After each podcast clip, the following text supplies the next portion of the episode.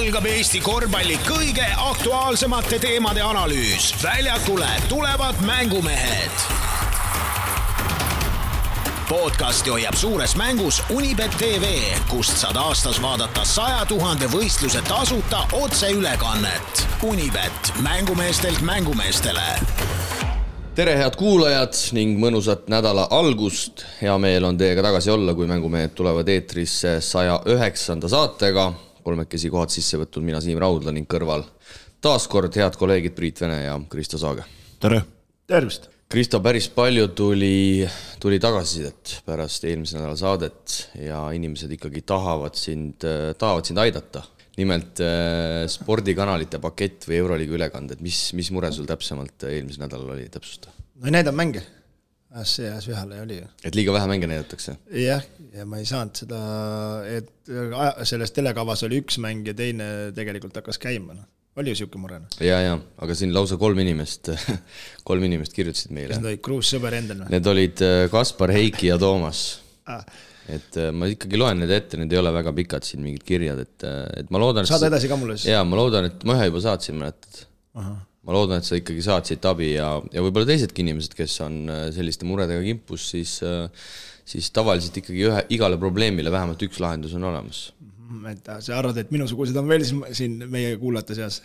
seda ütled sina praegu tõenäoliselt on ikka teised targemad. aga ühesõnaga, ühesõnaga siis jah, alustuseks kirjutas meile Kaspar jõudumehed, kuulasin tänast saadet ja jäi kõrva saage nurin, et Euroliiga ülekannete valik Telia spordikanalite paketis on pehmelt öeldes kasin. Olin ise sama probleemiga madistamas ja tihti vihan, et mida ja miks sealt näidatakse, see selleks, vihje saagele, kuula nüüd. tühista Telias tasuliste spordikanalite pakett ära ja telli endale Go3-st ainult spordikanalid. hind täpselt sama, mis Telial, kuid Euroliiga ülekandeid mitu korda rohkem. vajalik ainult vähe uuema televiisori olemasolu, et saaksid Go3 äppi telekasse tõmmata ning siis juba mugav kossu nautida Mhm. on sul ole-, on sul olemas Moodu telekas? Oli, see on praegust garantiis, sest et poiss, poiss arvas, et proovib täpsust, et see läks mustaks, see ekraan, et praegust tõin ülevalt teleka alla, sellel vist ei ole nii uhke. aga jah, saan sellega hakkama, nii. nii, ja siis, et see veel vähe oleks, siis sekkus Heiki. kuulasin teie saadet ja siin üks hea keskkond, koht, kus näeb rohkem Euroliiga korvpalli eestikeelse kommentaariga. Go3.tv Telia paketi võib Kristo kinni panna, hoopis seda kasutada, kõik kanalid, mida soov vaadata, pluss päris mitu spordikanalit, ehk siis sisu ikkagi, sisuliselt täpselt sama. sa oled kivi all elanud ikkagi siin? ei, ma ei ole, aga ikkagi, kui ma ikkagi aastast aastasse olen sinna Teliasse uskunud ja teinud ja ja õppinud selge, sa näed ise, kui raske mul on nende asjade selgeks õppimisega, eks nüüd ma õppisin selle Telia puldi ära, need ka muutsid vaata vahepeal neid pilte ja ma ikkagi olen nüüd selle uuega ka sina peale saanud ja nüüd kurat, mine Go3-e ka veel ei hakka seda telekapulti õppima. ja lõpetuseks sekkus veel Toomas ja noh, Toomas, mulle tundub, et ikkagi natukene isegi läks nagu pinge selle sinu soigumise peale siin oh,, sest et joh. Toomas kirjutab siis niimoodi, tervitus, kuulan saadet ja mind hämmastab Kristo soigumine, et peab osasid Euroliiga mänge vaatama piraadina. Teie enda sponsori portaalist saab vaadata Unibet tv-d, kus kõik Euroliiga mängud laivis, inglise keeles. lihtsalt tuleb teha konto ja kanda üks sent kontole. siiski täpsustan, et miinimumsissemakse saab olla kümme eurot, aga ekspert saab näidata oskusi ja teha ju kuhugile üheksa punkt üheksa üheksa euri eest panuse mm. -hmm. ja Tunibet tv, kui sa, kui sa meie alguse ja lõpu reklaamkõlle oled kuulanud, siis sa tead, et seal on väga palju tasuta ülekandeid, aga jah, see vahe lihtsalt on, et seal on inglise keeles. et head Eesti kommentaari sa sealt, sealt ei saa aga no vaata, tagasiside missugune sinu, sinu muredele? tänan kõiki ja, ja, ja jah, et proovin siis hakkama saada ja väga vabandan, et Telia panen kinni. Telia Maiega kommenteerima võib minna, kui see Graamo mäng on teine või? Kui ma ütlen, et kuradi teil spordikanalid on nii nahkas, et kuradi, kas Go3-st ja kus see TV3 maja on, Kruusi juurde minema kommenteerima. Eks ei ole midagi, iga pidu saab ükskord otsa. aga vaata, kui tore ikkagi, et inimesed ei, kirjutavad ja. jah, tore, et inimesed mures on. mures on sinu pärast, et äh, täitsa ilma, ilma irooniata ma siinkohal. ei, ega selles mõttes mul on Go3 ja, ja see, see mäng oli tõesti lappes, et ega siin suurt vahet ei ole. ka mina vaatasin seda, et all, all on pealkiri üks ja sisu on teine. jaa jah, selle, selle. ega see pilti paremaks ei tee, kuigi jah, selle mängu sai tegelikult järgi vaadata ja vaatasin ka, aga aga nagu selles mõttes kava ja, ja ei no ma nagu lihtsalt nagu see ajas mind pingesse, et, et aga mõnikord on positiivselt ka, et kavas on näiteks seal mingi muu asi ja siis näitab ootamatult mingit Champions League'i näiteks yeah.. Siis... nagu ma jah, nagu ma eelmine nädal ütlesin, siis alati Kristo tasub sõltub äh, nendest mängudest, mis tulevad hiljem nagu peale, vaata, mida sa ei teagi võib-olla. tasub peale vajutada, eile oli ka, ma vaatasin oli kirjas Euroliiga ja, ja tegelikult oli see NBA õhtune mäng, nii et, nii et alati tasub peale klikkida, kui sul on. ja sa vaatasid selle NBA mängu ära, jah? kusjuures ma seda lõppu isegi vaatasin natukene ja, seal Denver võitis. ei, Denver kaotas. Denver võitis ikkagi. eile võitis või? no, täna öösel nagu? jaa, Jokic on ju Denveris, eks? ja. päris siin. üleeile kaotas. puussi ei pane. noh, kas andis härra Tundsi mõõdu välja? no nipa-nappa, nipa-nappa. sinna ta on, natukene sarnased on küll kehakuju poolelt ei noh, see mäng on ikka, see mäng on ikka nii lappes, ma arvan, me jõuame siin NC juurde ka, keegi neid mänge vaatas, no siis. ära, ära räägi, see on. kuradi, mida te nutate, ma kuradi, kuradi, oh jumal issand, mis tase, noh. noh, okei okay,, lähme edasi või? hakkame saatega pihta. või räägime selle NC kohe ära või sul on ikka, on see, on see plokis või? no ma ei tea, sul on ettevalmistus tegemata jälle, mulle tundub. ei ole, ei ole. no räägime kõigepealt äh, natukene esiliigast ka, siin ikkagi läheb aina teravamaks ja ja patta oleks mitte lahata, kakskümmend mängu kõikidel mängitud, kakskümmend kaks on kokku ja ja noh, kohad äh, neljandast üheteistkümnendani tundub, et on ikkagi ütlemata lahtised, see on nagu Euroliiga tabel juba, kaks võitu lahutab siis neljandat kuni üheteistkümnendat. kolm esimest on eest ära ja, ja viimane Nord siis kukub kindlalt välja, aga teised kohad vist on, on kõik lahtised, no te olete ilmselt rohkem kursis nende punktide vahede ja asjadega, et, et on mul õigus?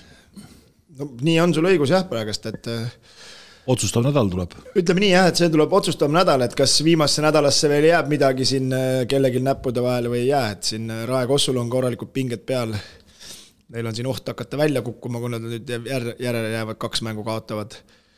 siis äh, Viimsil on selles mõttes pinged peal, et neil on kaks mängu jäänud, üks järgmine mäng on Kuremaaga, et Kuremaa siin suutis Audentesele ka kingituse teha, noh, ma ei tea, või Audentes on tegelikult tubli olnud sel aastal, peab kiitma neid tegelikult ja, ja, ja ka play-off lootuse tekitada, nii et äh, ütleme nii, et äh, tegelikkuses äh, pigem ütleme neljas kuni kuues, need on nagu ära sättinud ennast, et või noh, enam-vähem ei tea ka, ma ei tea, segane on see lugu igal juhul.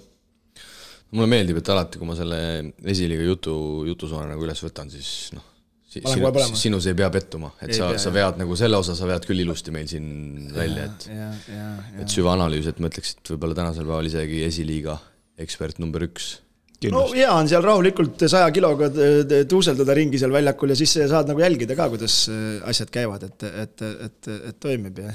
et äh, siinkohal, siinkohal kutsun üles kõiki ajakirjanikke, et kui te tahate esiliiga play-off'i näiteks mingi eelvaate teha, siis, äh, siis helistage kindlasti kolleeg Saagel, et et, et mees on kursis, küll vahel unustab mõned meeskondade nimed ja, ja mängijad ära, aga, aga üldjoontes tegelikult sisuliselt on, on kõik tipp-topp ei noh, ma ütlen, sel aastal tegelikult on äge olnud seal äh, esiliigas ja, ja üllatuslikult ma ütlen isegi. kas võit on ikka tore? ei, ma mõtlen, et üllatuslikult ütleme, Karud, äh, Estika ja Tammsalu on minu arust nagu võib-olla, võib-olla ma ei ütle, et nagu kindlalt, aga on ikkagi omasi nagu ära võtnud ja, ja, ja, ja aga teised ülejäänud on mänginud ikka väga, väga, väga segamini, et ei tea kedagi, kes kunagi kedagi võidab, et ega meil ka nagu kerge ei ole olnud, kodus me oleme nagu noh, meil ei ole need võidud nagu kergelt tulnud, küll näevad väga kergelt välja, aga aga tegelikult on ikkagi rabistamas küll, viimane mäng ka Maaülikooliga päris hea kvaliteediga mäng oli, kuigi see vahe jäi vist lõpuks kolmteist, aga olime kogu aeg seal kümme kuni kakskümmend oli see vahe kogu aeg sees, aga, aga kvaliteet oli ikkagi päris, päris vägev. ja esiliiga Final Four ehk siis lõppturniir saab toimuma Rakvere spordikeskuses ja paranda mind, kui ma eksin, kakskümmend üks, kakskümmend kaks märts, ei aprill, vabandust. aprill jah, reede-laupäev, et, et jah, tõmmati siin pinged natuke Karude poissidele ja, ja, ja Reinari poistele peale, et see oleks küll nagu nüüd patt, kui nagu nii hooajal just ära teed, aga, aga, aga sinna Final Fouri peale ei saa, et aga teeme tööd, näeme vaeva. jah, ma arvan, et see saab olema päris vahva üritus, sest et äh, nagu elu on näidanud, sealkandis korvpall läheb korda ja, ja loodetavasti siis äh, korvpalliliit annab ka endast maksimumi, et sinna ikkagi omajagu rahvast äh, saali tuua ja, ja, ja eelmine aasta ju Tartus näitas ära, et tegelikult see esiliiga korvpall ja, ja seal olevad persoonid tegelikult lähevad, lähevad päris äh, korralikult korda, aga, aga siinkohal, enne kui me alustame, ma võtan vaevaks ja, ja võtan vaevaks, et tänase saate alustuseks siis tänada kõiki meie häid partnereid, kelleta me iga nädal siin, siin stuudios kossu asja ajada mingil moel ei saaks.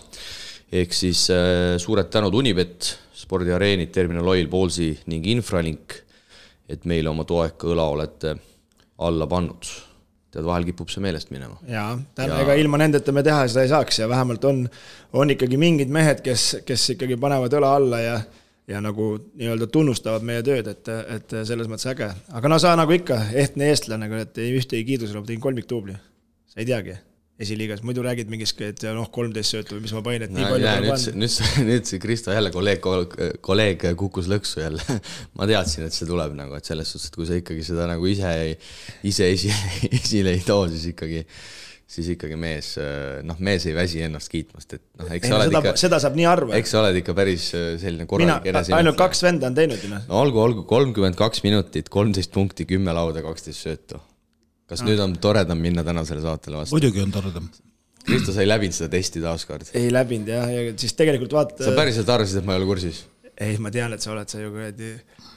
sa pole ise kunagi teinud, sa mõtlesid, huvitav, kuidas see võimalik ole on. ikka statistika on midagi ole valesti ikka. natuke kannatlikum. jah Jah. see oleks, see oleks ja küll läheb juba plämaks hakkama pihta.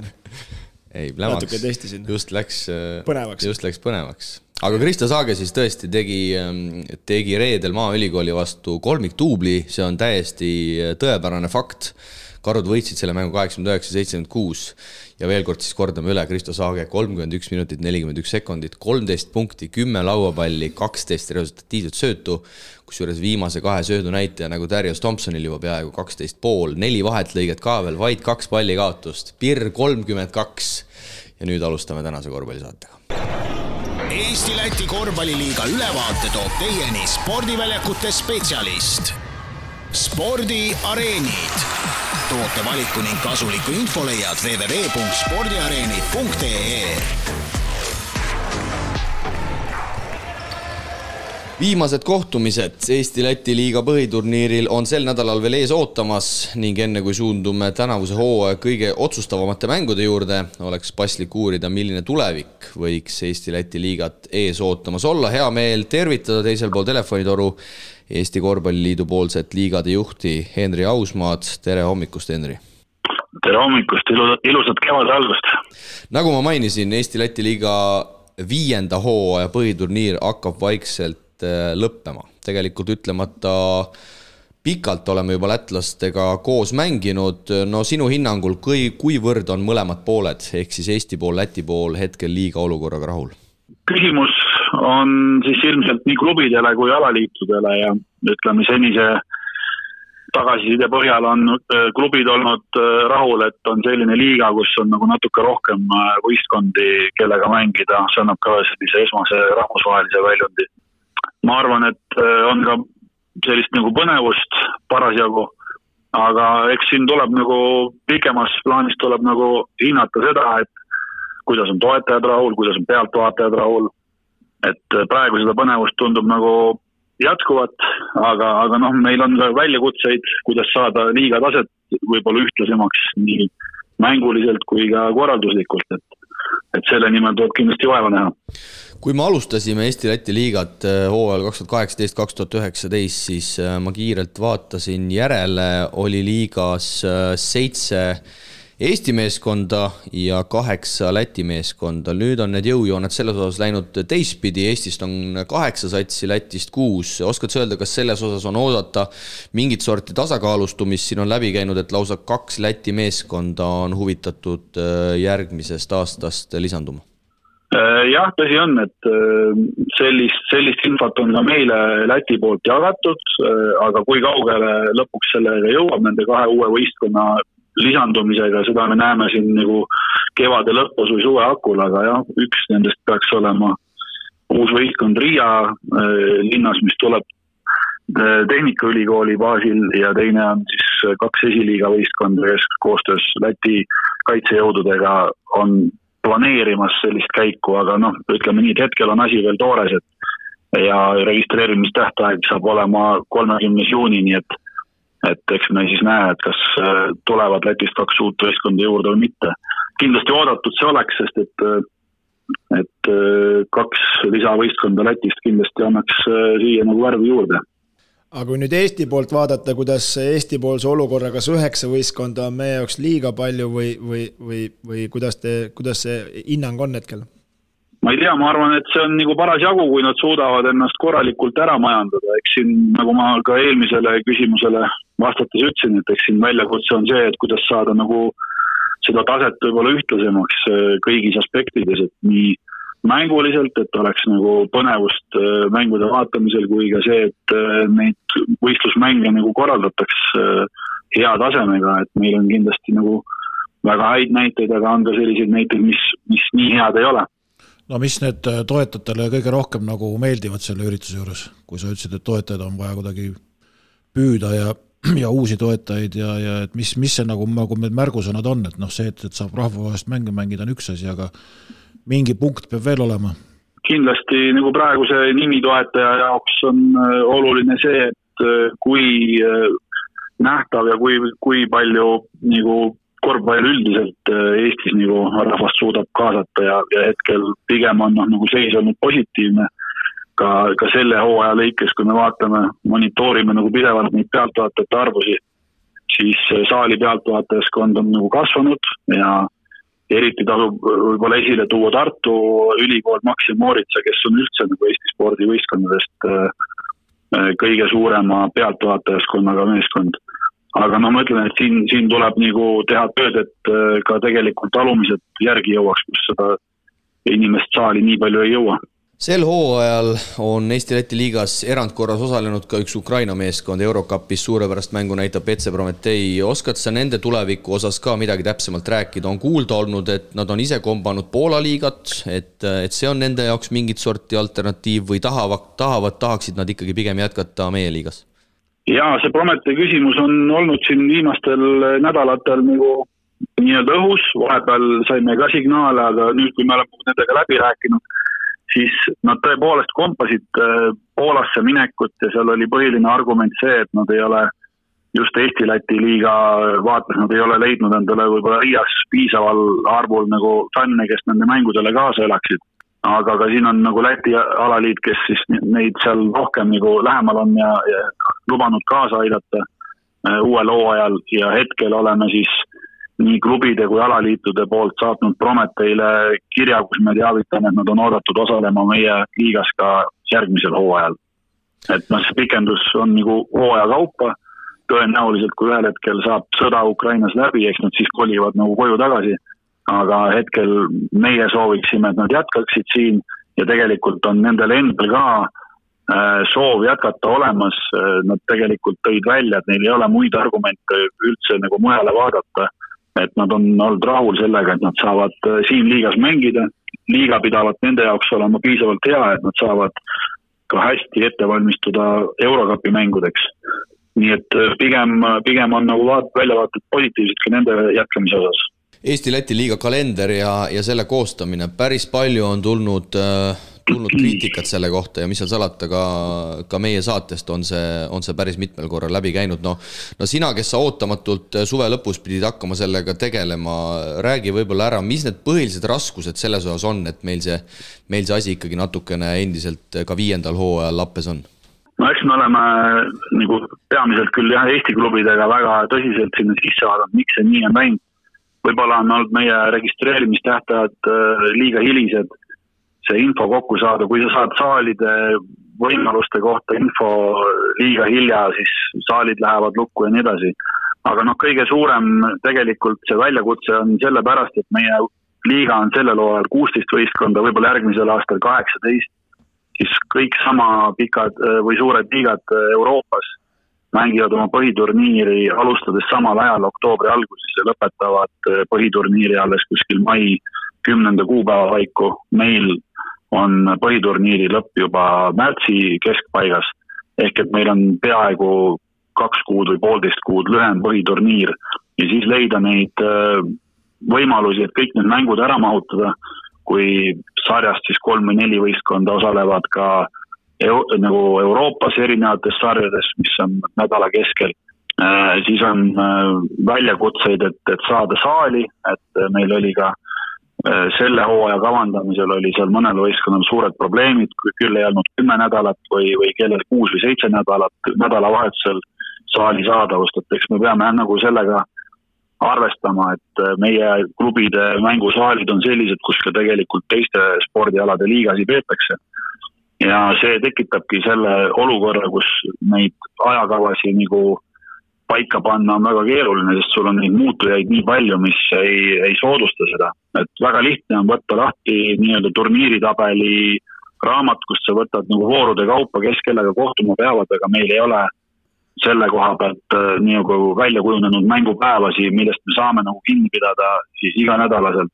et nii ei oleks üldse probleemi, kui saaks nii-öelda üks mäng teisipäeval, teine mäng laupäeval ja, ja siis paned vastavalt äh, sellele kõik need voorud paika, aga noh, meil on, ma ütlen, nii palju muutujaid, et et äh, see nagu seda keerulisemaks teeb, aga me oleme juba järgmiseks hooajaks kokku leppinud, et klubid saadavad info selleks registreerimise tähtajaks ära ja mis nendel saali piirangute osas on ja me saame alustada ajakava tegemist oluliselt varem kui eelmistel hooaegadel, et tahame selle juba juuli alguses valmis teha no kas see, kas see on nagu klubide soov raha kokkuhoiu mõttes see nii kokku pressida või see on alaliidu soov, et need mängud nii ruttu peab mängitud olema, et noh, näiteks ma võtsin lahti praegu Hispaania liiga, mis lõpetab põhiturniiri kakskümmend mai, eks, selleks ajaks meil on juba ammu asjad kokku pakitud. jaa, eks seal on see, see soov on ka taustal olemas, et meie klubid, nii Eesti kui Läti tegelikult soovivad ikkagi selle kogu hooaja lõpetada hiljemalt mai lõpuga ehk siis nad ei pea nagu enam meeskonda juunikuus üleval pidama, see on nagu üks nagu suur aspekt. aga jah, teine on see, et meil on ikkagi kaks play-off'i lõpus, et et suured liigad nagu Hispaania, need äh, mängivad äh, põhiturniiri ära ja siis nendel on üks Hispaania play-off vaja mängida. et äh, meil ongi nagu kaks, kaks kohta, kust meil seda aega pigem nagu kipub puudu jääma oskad sa, Henri, öelda, kaua me kindlasti Eesti-Läti liigat veel, veel mängime, et kui pikk see leping hetkel on, ehk siis mis, mis hooajani, mis aastani võime sellega kindlasti arvestada? no tegelikult me eelmine kevad äh, käisime lätlastega selle teema üle ja leppisime kokku, et vähemalt kolm aastat mängime veel. Äh, ma ise ei näe, et praegu kuidagi oleks selle aastaga see mõttemaailm muutuma hakanud ja ma usun, et kui kui see liiga jätkub oma arengut, siis, siis ma ei, ma ei näe põhjust, miks äh, see liiga peaks ühel hetkel ära kaduma. et seni, kuni ikkagi kõik äh, mõlema riigi ka tugevamad võistkonnad on valmis selles liigas osalema, siis kindlasti ma arvan, et see on mõlema, mõlema riigi korvpalli jaoks nagu kasulik ja klubide jaoks samuti liigume siit edasi karikavõistluste juurde, no pikalt on selle reformimisest räägitud, mida ütleb järgmise hooaja formaadi vaade, kas selles osas on juba ka mingeid kokkuleppeid tehtud? jaa, me oleme tegelikult seda klubidega arutanud nii meistriliiga tasemel kui ka esimese, teise liiga tasemel. Ja me oleme kokku leppinud selles, et järgmisel hooajal karikavõistlustel mängitakse kõik ringid äh, ühe mänguna, et enam ei ole nii-öelda nagu topeltvoorud, et sa mängid kodus ja võõrsil kokkuvõttes, äh, sest et ähm, esiteks, kui on seal erinevate liigatasemete võistkonnad kohtuvad, siis need vahed võivad päris nagu suureks minna ja kui esimene mäng on suure vahega lõppenud, siis siis sellel teisel mängul nagu väga suurt kaalu enam ei ole ja, ja, ja teine tugev argument siis ongi see, mis seda ka toetab, et äh, kuna nüüd neid mänge nagu lisandub sinna äh, Eesti-Läti liiga kalendrisse võib-olla veel juurde, et siis lihtsalt ei ole nende topeltmängude pidamiseks nagu mõistlik aega kulutada, et mängitakse üks mäng. oleme ka kokku leppinud selle, et see võiks toimuda nõrgema asetusega võistkonna kodus, aga me kindlasti kirjutame mingisugused kriteeriumid sisse, et oleksid äh, olemas vajalikud turvaalad ja et äh, kui, kui need esimese ja teise liiga võistkonnad, mis plaanivad tulla karikavõistlusi mängima, et nendel peaks olema ikkagi ka soov sellest mängust teha nagu suurem üritus, mitte, mitte lihtsalt tuleb Kalev Cramo sulle külla, vaid et siis sa pead sellega natukene nagu suuremaks äh, tegema, kui lihtsalt äh, avatud uksed saali on spekuleeritud ka, ka suure ja väikse karika loomise osas, selle positiivsed, negatiivsed küljed sinu, sinu vaatest, et et ega see tõsiasi vist ikkagi on, et sinna väikesesse karikasse, arvestades, kui palju mängijad, meeskonnad duubelduvad, väga palju võistkondi oodata ei oleks? täpselt nii, et me võtsime selle nagu ühe variandina lauale, aga siis me analüüsisime läbi, et meil on täna tegelikult kõikidel meistriliiga võistkondadel olemas juba duubelvõistkond Tartu näol isegi kaks, Viimsi, Viimsil kaks äh, seal all. Äh, esiliiga võistkondadel on duubelvõistkonnad olemas. ehk et kui me teeme suure ja väikse karikas ja, ja seal paratamatult jääb mängijate piirang, et üks mängija saab osaleda ainult ühel karikavõistlusel, sest et äh, vastasel juhul jälle need ajad kattuvad ja ja me teame, et mõnes võistkonnas on viis-kuus mängijat, kes mängivad esiliigat ja meistriliigat et siis ei ole võimalik seda väikest karikat paralleelselt pidada, nii et needsamad mängijad mängiks nii suurt kui väikest karikat. ja seetõttu lihtsalt ei ole tõenäoline, et väikse karika jaoks jääks piisavalt võistkondi, et kes seda nagu mängiksid ja sellist äh, formaati oleks ka nagu ülikeeruline siis kuidagi nagu väärikaks äh, sarjaks või võistluseks nagu kujundada ei olnud kordagi mõttes, et, et see ei ole ainult esi- ja teise liiga, vaid ka sinna tuleb rahvaliiga ja maakonnaliigad, kes tahavad osaleda, võistkonnad, väikse karika? Äh, rahvaliiga, rahvaliiga on viimasel kolmel aastal tegelikult äh, olnud äh, karikavõistluste juures ja nendel ei ole piirangut ka järgmisel hooajal seal liituda, kui nad soovivad. No suurde karikasse nad ilmselgelt ei soovi, nagu me näeme ka esi- ja teise liiga võistkondade puhul, et need väga, väga käed püsti ei ole, kes sinna tahavad minna no me, ma võin äh, lihtsalt näite tuua, et äh, meil oli karikavõistlused ajalooliselt varem, siis oli väike paus, nüüd viimased kolm aastat me oleme teinud, siis äh, eelmine ja üle-eelmine hooaeg oli kakskümmend neli võistkonda osales karikavõistlustel ja mõlemal korral oli neli või viis rahvaliiga võistkonda ka. selleks hooajaks registreeris kuusteist võistkonda ja minu arust ei olnud vist ühtegi rahvaliiga võistkonda seal sees, aga see võib ka suuresti olla see, sellest, et meil oli Eurobasket ja enamus äh, inimesi käis Milanos äh, korvpalli vaatamas ja lihtsalt nad ei alustanud oma rahvaliiga võistkonna tegemistega nii vara ja nad ei, ei registreerinud sel põhjusel. aga ma ütlen, et rahvaliiga võistkonnad on ka edaspidi oodatud osalema, kui nad äh, soovivad räägime ka karika lõppkulminatsiooni toimumisajast, hetkel on see olnud seal pärast jõulupühi detsembri lõpus, mis võib-olla võib-olla praeguses majandusolukorras inimeste rahakotile ei, ei ole kõige parem, parem hetk sellist lisaväljaminekut teha.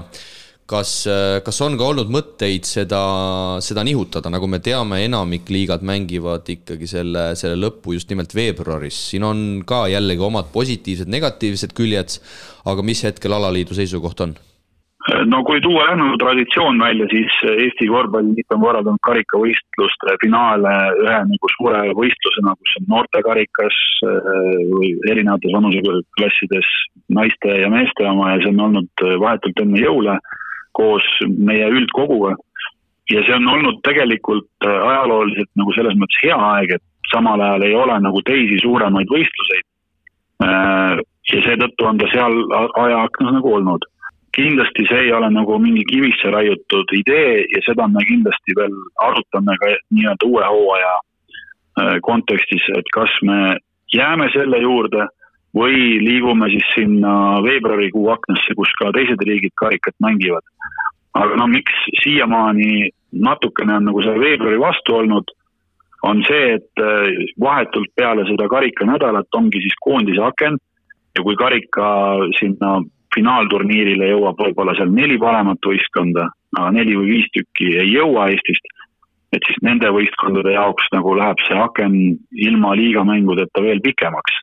sest kui nad karikal peal ei ole, siis tuleb koondise aken, et siis tekib seal niisugune kaks pool kuni kolm nädalat äh, nagu, nagu vahe sisse, pluss siis on umbes kuu aega mänge ja siis nad võib-olla taaskord ei pääse peale Eesti-Läti veerandfinaalidesse või, või play-off mängudele ja siis neil tuleb järgmine pikk paus.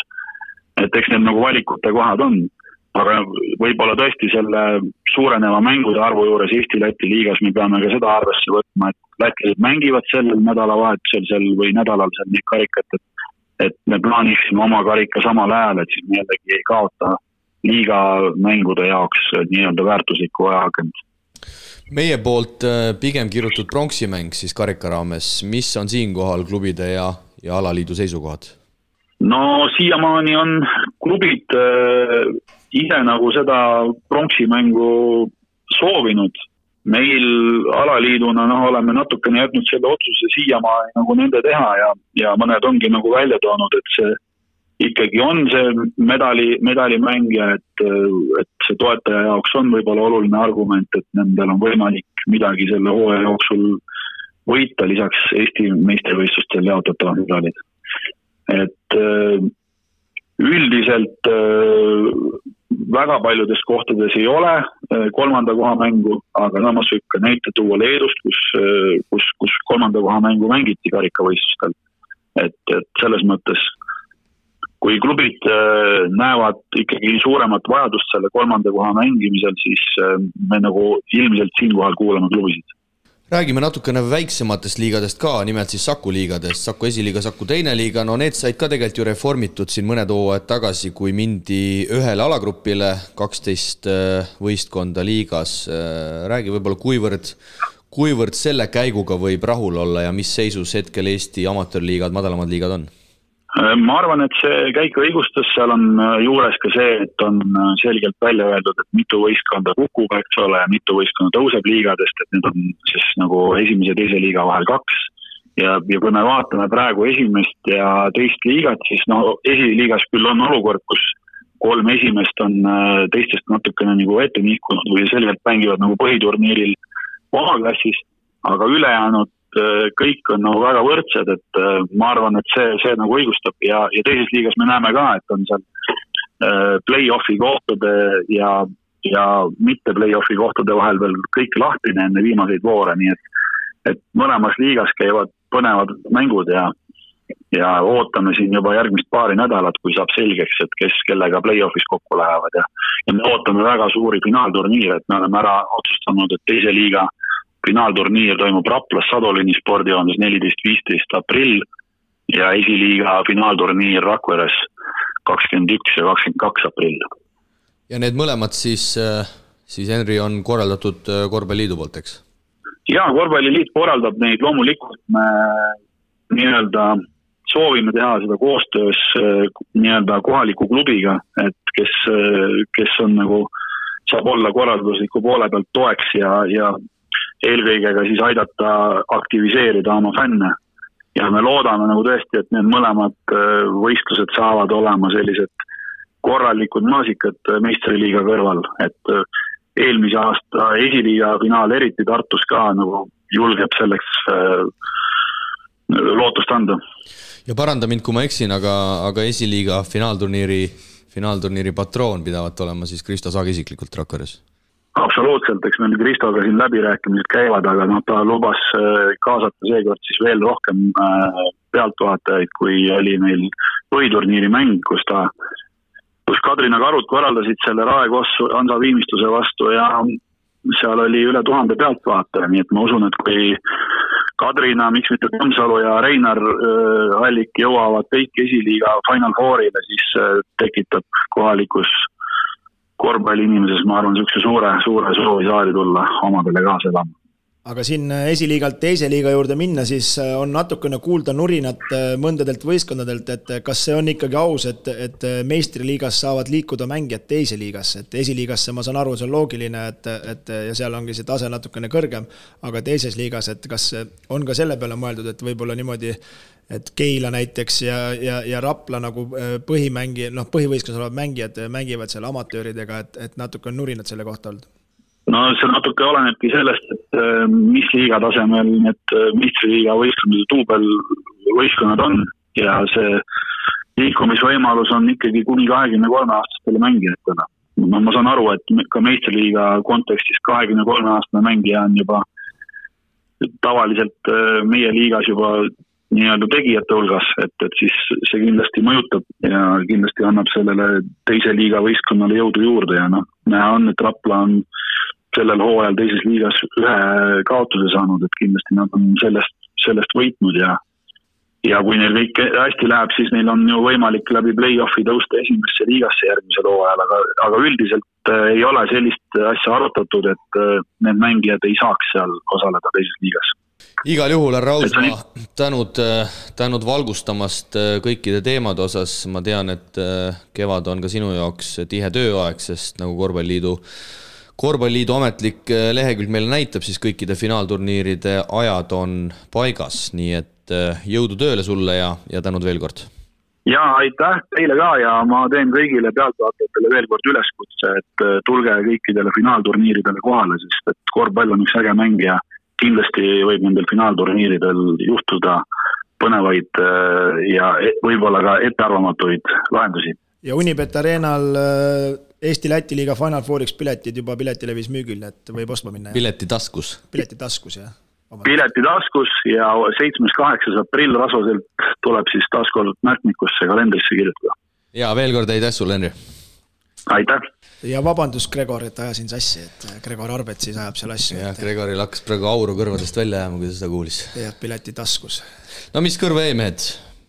pikalt hästi räägitud, mis meeldis, mis ei meeldinud kolleeg äh, kuulas siin väga usinalt, tegi juba omal siin mingeid. tegi märkmeid minu arust tegi mingeid järgmise aasta mängukalendreid juba. aga, aga põhiliselt, mis mul jäi tegelikult äh, äh, kõrva, oli see tegelikult, et, et, et kalendrit ei saa paremat teha, sellepärast et ajaaken on väike ja võistkondi on liiga palju. ja, ja, ja no teine ongi see, et noh, klubide vaatest ma saan aru, aga mängijate vaat-, kui ma olen nagu teisel pool nagu mängijana, siis ma sellest nagu aru ei saa, et noh, meil tule, oli siin ka küsimus, vist tuleb ka siia käiku, et, et kui hooaeg kestab seitse kuud, et millest sa järgmised viis kuud elad, et, et et see on nagu päris keeruline ja, ja see on ikkagi aastast aastasse, isegi kui ma ise veel mängisin, siis äh, kahekümnendate, kahekümne viiendate eluaastateni, võib-olla isegi kolmekümnenda eluaastani, ütleme, alati hakkasid trennid esimene august, leping hakkas esimene august, nüüd on see nihkunud juba esimesest septembrist, mõned alustavad septembri keskel, hooaeg hakkab oktoobris, et äh, see jätab ka meie tasemele mingi, mingi selles mõttes äh, jälje ja, ja see on kõik ainult rahast olenev. aga selle kalendri koostamise osas kindlasti ma arvan, siin on, siin on mitu tahku ja, ja nagu Henri mainis, sellega tahetakse hakata nüüd varem tegutsema, sest kõik need saaliajad ja nagu me teame ka, me neid, meil neid saali siin, siin Eestis ju nii palju ei ole, et et noh, näiteks ma võin näite tuua Tehnikaülikooli spordihoonest, eks, meeste kossusats, naiste kossusats, meeste võrgusats, naiste võrgusats, no katsu sa siis ühe saali peale neid aegu, aegu leida, ma tean, et praegu ka seal play-off'ide ajal ju meeste-naiste võrk TalTechis sai ju, mõlemad said finaali, eks, Koss hakkab mängima mängima varsti play-off'i, okei okay,, neil on nüüd see paus, on ju, naised mängivad nüüd Klaipedaga veerandfinaalseeriat, et see on ikkagi pärast päris korralik kemüüse, eriti kui sa tahad veel niimoodi, et kõik äh, satsid mängiksid üle välja ka, ehk siis suurel väljakul, et äh, ja siis on ju lisaks veel nii-öelda need maksvad kliendid, kes siis kes siis on nii-öelda tavakliendid seda saali on, on kasutamas, aga, aga kindlasti siin on nagu parandamise kohti, ma arvan, et selles, selles keegi ei kahtle, aga aga klubid peavad hakkama ka siin natukene selles osas kaasa tulema, et, et ma käisin isiklikult jõulumehel korvpalliliidu strateegia koosolekul ka ja ja, ja ma arvan, et klubidel on siin väga palju ära teha, et meil ei oleks laupäeval viis mängu kell viis, vaid meil on ikkagi slotid, meil on kell kolm, kell viis, kell seitse, et äh, inimene ei peaks vaatama arvutist nelja mängu korraga, et siin on natukene klubidel ka vastutulemise kohti ja ma arvan, et korvpalliliit võib-olla isegi tulevikus peab natukene jäigem olema, et panema kindlamalt mingid, mingid reeglid paika no mingi põhja peab tegema, no ainuke lootusandev kiire siin selles intervjuus oli see, et, et, et sellel aastal üritatakse varem pihta hakata, aga no tegelikult see ei ole ju nii raketiteadus, et äh, sa saad ju saali põhimõtteliselt aasta ette kokku leppida, kui klubi, klubil on strateegia, et sa mängid seda liigat, siis sa ju tead, et järgmine aasta need mängud ikkagi toimuvad. pane need ajad siis kinni ja pärast äh, teiste võistkondadega saab ju neid aegu vahetada, et ega ega kõikides saalides mängib mitu võistkonda, no võib-olla sa mõnel üksikul okei ei mängi, aga, aga siis äh, noh, kui võtame a la mingi Pärnu näiteks, no siis on võrkpall ja korvpall, ütleme, ja küll nad jagavad need ajad ära, aga see tuleb, see tuleb varem kirja panna, aga siit hakkab see häda pihta, et ei ole konkreetselt nagu mängupäeva, ei ole konkreetset aega, siis need muudatused lastakse liiga lihtsalt läbi teha, et, et noh, kui oleks jäik kava, et kõik, kõik mängivad laupäeval, näiteks hakkame, ma ei tea, kellad ajad lepivad kokku või pühapäev või reede õhtu vähemalt, et siis on teada, et, et üks sats mängib sellel päeval ja siis see saal on olemas jah, et ütleme, ütleme, sa ju, sa ju tead põhiturniiride arvu, et sul on, kui sul on kuusteist võistkonda, see tähendab seda, et sul on Kon konkreetne arv mänge. neliteist mänge on sul kodus, eks? tuleb nii välja, eks? ei, viisteist. viisteist mängu, sorry, juba matega läks sassi siin. et viisteist mängu, et sa tead, et sa pead kaheksa kuu jooksul viisteist mängu ära mängima, sa pead viisteist reedet mängima ja vastane samamoodi, on tal täpselt samamoodi need asjad ja ja see, selle idee pealt ma olen küll väga, et, et näiteks kolm, viis ja seitse oleks laupäevased kellaajad mängudel et aga ja... siin tulebki, ma korra segan sind kohe siia vahele, et siin tulebki see klubide, klubide vastutulelikkus, ma muidugi saan nagu klubidest ka aru, on ju, kes see tahaks laupäeval kell kolm mängida, no ei ole tore aeg, kõik on harjunud ju korsu vaatama kell viis, eks ja siis ma tean, et näiteks Keila tahab mängida ainult reedel, Viimsi tahab mängida ainult pühapäeval, noh, aga niimoodi me ei jõuagi reaalselt mitte kuskile selles suhtes, et kui Aga- et aga- siin on kõigil nagu omad, omad agendad, aga samas jällegi, mis ma kordan siin saatest saatesse, me unustame tihtipeale selle ära, kellele me seda asja teeme, me teeme seda inimestele, kes vaatavad seda mängu. aga mis seal halba on, et Viimsi tahab iga pühapäev mängida, et ongi üle nädala pühapäeval on tal kodumäng ja inimesed kõik teavadki, et see on no keegi teine ei taha pühapäeval. mängida, see on okei okay,, aga laupäev on see probleem ja reede on see ei, probleem aga. keegi tahab ka pühapäeval mängida, ma lihtsalt tõin selle näite, et Viimsi on kogu aeg mänginud, ta tahab mängida, aga teised tahavad ka pühapäeval kell viis mängida, nad ei taha pühapäeval kell kolm mängida. no see, et kaks mängu ühel ajal on, ei ole hullu, aga noh, neli on muidugi natuke palju, aga no no,, aga no jõuame ikkagi selleni, ma ütlen, et, et, et tegelikult äh, see ei ole üldse paha idee, et näiteks laupäev kell kolm, kell viis, kell seitse ja, ja klubi peab valima, ühe laupäeva mängib kell kolm, ühe laupäeva kell seitse. Mina- mina arvan ka, et kuidagi ära et jagada- liikuvad ära selles jagada. mõttes, et, et ei ole nii, et Rapla mängib ainult et- kell viis, Rakvere ainult kell kolm ja ma ei tea, Tallinna Kalev ainult kell seitse No, väga- üks nädal ühtemoodi, üks nädal väga teistmoodi. loogiline ja siin tuli korraks juttu sellest anomaaliast ka, et mõnel võistkonnal ei ole kuus nädalat järjest saali, et see näitabki seda, et see noh, kui see liiga toimib ja asi on olemas, siis see info tuleb varem ära saata, varem kinni panna. no see on ka ebareaalne, kui üks võistkond ei mängi kuus nädalat kodus näiteks. No ja, ja siis, siis, siis on juba Fännidel läheb meelest ära, kes selles mõttes siis. see on juba klubijuhtide probleem, et ta ei suuda selles saalis endale saali aega saada, et see ei ole nüüd korvpalliliidu probleem või kellegi muu probleem, et eh, siin peab ikkagi, peavad omavalitsused, saalid ja kõik vaatama, et kui me tahame kuradi vägevat asja teha, siis, siis me peame siin kuskil ja aga see selle- info ja initsiatiiv peab varem tulema.